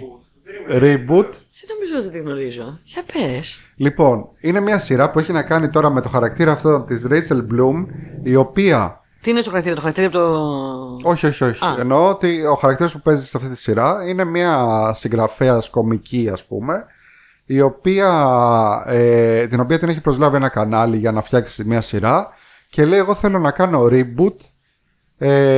Ένα παλιό sitcom που είχε βγει παλιά, δεν υπάρχει στην πραγματικότητα. Step Right Up λέγεται το πολύ σωστά. Το sitcom αυτό και καλά που έπαιζε και καλά παλιά στην Αμερική. Okay, και ήταν πολύ αγαπημένο. Και θέλω, λέει, να φέρω και το original cast. Το οποίο original cast από τότε, ξέρω εγώ, είναι όλοι στην αφάνεια. Δηλαδή, άλλος υποτίθεται έμπλεξε με ναρκωτικά. Άλλος προσπάθησε να κάνει καριέρα με ταινίες και τα λοιπά και δεν του βγήκε. Από τη ζωή βγαλμένα. Ναι. Η άλλη τη δείχνει και καλά ότι παντρεύτηκε κάποιον δούκα μιας χώρας ευρωπαϊκής και έφυγε, ξέρω εγώ, και έφυγε από το Hollywood. Okay. Έχει πολύ πλάκα. Είναι ωραίο. Δεν είναι πάρα πολύ, όπως είπες και για το άλλο. Δεν είναι χαχα πολύ αστείο. Αλλά είναι πολύ ανθρώπινο, πολύ ωραίο. Έχει πολύ ωραίους χαρακτήρες, πολύ ωραία σχέση μεταξύ τους. Έχει πολύ ωραίο cast. Εκτός από τη Rachel Bloom, παίζει ο Keegan Michael Key. Παίζει και καλά τον ηθοποιό που ήταν ο πρωταγωνιστής του sitcom. Αλλά επειδή ήταν και απόφοιτος του Yale, ήθελε να κάνει κάτι πιο σοβαρό και ήθελε να κάνει ταινίες και δεν του βγήκε ποτέ. Παίζει ο Johnny Knoxville που ξέρουμε όλοι από τον Jackass. Παίζει αυτόν που μετά, ξέρω εγώ, ο οποίος είναι πολύ αξιόλογος ηθοποιός. Εγώ απορώ, εμένα μου αρέσει πάρα πολύ. Εντάξει, παίζει, ναι, τα λέει. Ο οποίος και καλά μετά έμπλεξε με ναρκωτικά και τα λοιπά και ήταν από τους κλασικούς αυτοκαταστροφικούς stand-up comedians. Έχεις ένα καφέ μου κάτω, δεν πειράζει. Ναι, δεν πειράζει. Σε λίγο τελειώνουμε και θα το καθαρίσουμε, μην ανησυχείς. Λέγε. Λοιπόν, παίζει Τζούντι Γκριρ. Τρομερή, όπου και αν παίξει Τζούντι Γκριρ. Πάντα. Όπου... Πάντα. Αγαπημένη Τζούντι Γκριρ. Ναι, όπως μου είπανε και έχουν πολύ δίκιο σε αυτό. Η Τζούντι Γκριρ πρέπει να έχει κάποια στιγμή να πάρει έναν πρωταγωνιστικό ρόλο κάπου. Ναι, με το που είπες το όνομα Τζούντι Γκριρ, αυτό πράγμα ήθελα να σου πω. Ήμουν έτοιμη τώρα. Άμα δεν ήταν ότι μαζεύω τον καφέ, θα το είχα πει ήδη. Δηλαδή, η Τζούντι Γκριρ. Πότε θα γίνει νούμερο ένα ελίτρα στο Hollywood. Η οποία παίζει μια ηθοποιό, η οποία έπαιζε και καλά σε αυτό το sitcom. Μετά την πήρανε σε ένα και καλά κακέκτυπο του Star Trek και έπαιζε μια που δεν ήθελε καθόλου να παίξει. Μετά παντρεύτηκε ένα δούκα και έφυγε για Ευρώπη και δεν ξέρω εγώ τι. Γενικότερα είναι πολύ ωραία κομμωδιούλα. Δεν ξέρω αν θα επιβιώσει. Γιατί δεν είναι, ας πούμε, το τρελαίνομαι στο γέλιο κάθε φορά. Αλλά μου άρεσε πάρα πολύ που την είδα. Είναι και Σεπτέμβρη, βγαίνει άπειρο πράγμα εντωμεταξύ. Πραγματικά. Ναι. Δεν ξέρω τι είναι από το δω κι εγώ. Και πολλοί πράγματα βγάζουν, πολλοί πράγματα θα κυρώσουν. Δυστυχώς. Τα λέγαμε και στο προηγούμενο επεισόδιο. Τέλος πάντων. Ναι. Ωραία. Τελειώσαμε και με τις σειρές. Εγώ λέω ένα βίντεο game που έχω να το αφήσω για την άλλη φορά, γιατί έχουμε περάσει πάρα πολύ το χρόνο. Έχουμε περάσει πολύ. Είμαστε ήδη στη 1,5 ώρα περίπου. Να πάμε στα μηνύματα ακροατών που έχω κρατήσει κάποια από την προηγούμενη φορά που ξέχασα να τα πω. Ναι. Κυρίως από YouTube, γιατί έχουμε πολλά comments στο YouTube τα οποία τα έχουμε αφήσει λίγο στην άκρη. Πού να προλάβεις. Ένα ωραίο comment μας άφησε ο Λουγκαρού, τον οποίο τον έχουμε και παρέα στο Discord. Όταν λέγαμε για το κοροϊδεύαμε και εμείς τον Ντικάπριο με τις μικρές που λέει μας άφησε ένα πολύ ωραίο σχόλιο που λέει να μην ποινικοποιήσουμε τις σχέσεις του Λίο, γιατί αγαπάει σαν παιδί αγαπάει και ώρες δύσκολες περνάει, μερικές φορές ζαλίζεται και χάνεται και τα έχει μπερδεμένα, αφήστε τον στη σκέψη του, δεν πείραξε κανένα. Αλλά για τα λεφτά τα κάνουν όλα, για τα λεφτά τον αγαπάν. Μας άρθει κάποτε η μέρα και από εκεί θα πάνε. Γέλασα πολύ με το σχόλιο αυτό. Κι εγώ, όπως φαίνεται. Δεν το είχα διαβάσει, να σε κάνω. Ο Σιμεών επίσης μας είχε αφήσει, τον οποίο επίσης έχουμε παρέα στο Discord. Μ' αρέσει πάρα πολύ που πλέον έχουμε κόσμο που τους ξέρουμε με τα ονόματά τους. Πρέπει να κανονίσουμε να βγούμε όλοι μαζί. Έχουμε αρχίσει και ξέρουμε τα γούστα τους, τα στυλ τους κτλ. Για το άλλο το podcast που είχαμε κάνει με το διάβολο, απολαυστικά σατανικό podcast, Σας ευχαριστώ λέει για το info αναφορικά με τη λάθος ταινία. Πρέπει να ήταν τότε που είχαμε πει την ιστορία του, που ήταν με την πώς το λένε, με τη λάθος ταινία που ήδη είδε. Πλάκα πλάκα ψηλίωμαι λέει να τη δω. Η Ειρήνη Le Evil Muffin, όπως είναι στο YouTube, ή Sugar Glitter, την ξέρουμε. Α, Evil Muffin, ναι. Μου λέει αυτό που είπες πριν, μικρή απορία. Πότε προλαβαίνετε και βλέπετε τόσα πράγματα, ρε παιδιά? Δηλαδή αφοσίωση, όχι αστεία. Δεν προλαβαίνω. Και όχι αυτό. Αυτά που βλέπουμε, ότι μερικά μας αρέσουν πάρα πολύ και θέλουμε να τα συνεχίσουμε. Θέλουμε να τα συνεχίσουμε και δεν προλαβαίνουμε. Και έχω ένα backlog αυτή τη στιγμή, δεν υπάρχει. Εγώ θα σου πω την αμαρτία μου. Τις προάλλες, επειδή λέω είναι πάρα πολλά τα πράγματα που έχω να δω, παράτησα το Umbrella Academy. Καλά, και εγώ παρατάω πράγματα συνέχεια. Ναι. Έτσι, πλέον για πλάκα. Γιατί λέω εντάξει, οκ, δεν μου κάνεις λίγο. Γεια σου, έχω άλλα πόσα να δω. Η Μαρία, η αγαπημένη μας, που λέει ας πούμε για μια ατάκα που δεν ακούστηκε, γιατί δεν ακούω, της πετάει αυτός ύπουλα. Αυτός εδώ, ηχοληπτής. Ναι, που λέει, λες κάποια στιγμή θέλαμε να κάνουμε αφιέρωμα σε ένα συγκεκριμένο άτομο, όταν κάναμε για τον Ρόμπιν Williams. Και πετάγεται αυτός και λέει το υδρογόνο. Αυτό όντως δεν ακούστηκε. Εκείνη τη στιγμή εμείς δεν το ακούσαμε. Η Μαρία το άκουσε. Εγώ το άκουσα, τον άκουσα την εκπομπή. Και γράφει κατουρήθηκα. Και επίσης ένα που μου ήρθε προσωπικά ένα μήνυμα για το they them που πρότεινες και μετά το είδαμε και μου άρεσε πάρα πολύ. Και άρεσε από ό,τι φαίνεται και στο κοινό. Αχ, μπράβο, γιατί το θάψανε. Το θάψανε. Μου είπε ο Βαγγέλης, που μας ακούει, μην πεις πάλι ποιος Βαγγέλης. Λοιπόν, ότι δεν προφέρεται they them, προφέρεται they slash them. Και είναι λογοπαίγνιο. Διαβάζει και το slash στην κάθετο. Τέλειο. Και μου λέει δεν το αναφέρατε. Δεν το σκέφτηκα ποτέ. They slash them. Genius. Και είναι και slasher. Genius. Αυτά λοιπόν. Είμαστε στη μια μισή ώρα. Καλά είμαστε νομίζω. Ευχαριστούμε πάρα πολύ που μας κάνετε παρέα. Θα τα πούμε σε 2 μέρες μεθαύριο, στο δεύτερο μέρος της εκπομπής, που είναι το top 5 μας. Έχουμε πάρα πολύ ωραίο θέμα. Όπως πάντα, διαλέγουμε τα καλύτερα θέματα. Πού μπορούν να μας βρουν? Να πηγαίνετε στα social media, Facebook, Instagram, YouTube, Spotify, Google Podcast, Anchor, WordPress και Discord. Και να μας μιλάτε, να μας στέλνετε αυτά τα ωραία μηνύματα. Που να, ορίστε, σήμερα έμαθα 2-3 πράγματα, ξέρω εγώ, τα μηνύματα, έτσι. Να μας λέτε πόσο μας αγαπάτε, πόσο μας μισείτε, να μας βάζετε 5 αστέρια. Μην μας βάζετε ένα αστέρι, αν μας μισείτε, πείτε τα μόνο, μην τα βάζετε σε αστέρια. Πείτε μας σε τι θέλετε να βελτιωθούμε. Να βελτιωθούμε, ναι, θέλουμε να τα λέτε μόνο ελληνικές σειρές. Μου κλείεται ποτέ. Ευχαριστούμε το Paradox Project που ήταν και πάλι μαζί μας. Και τα λέμε ξανά σε 2 μέρες μέχρι τότε. Γεια σας.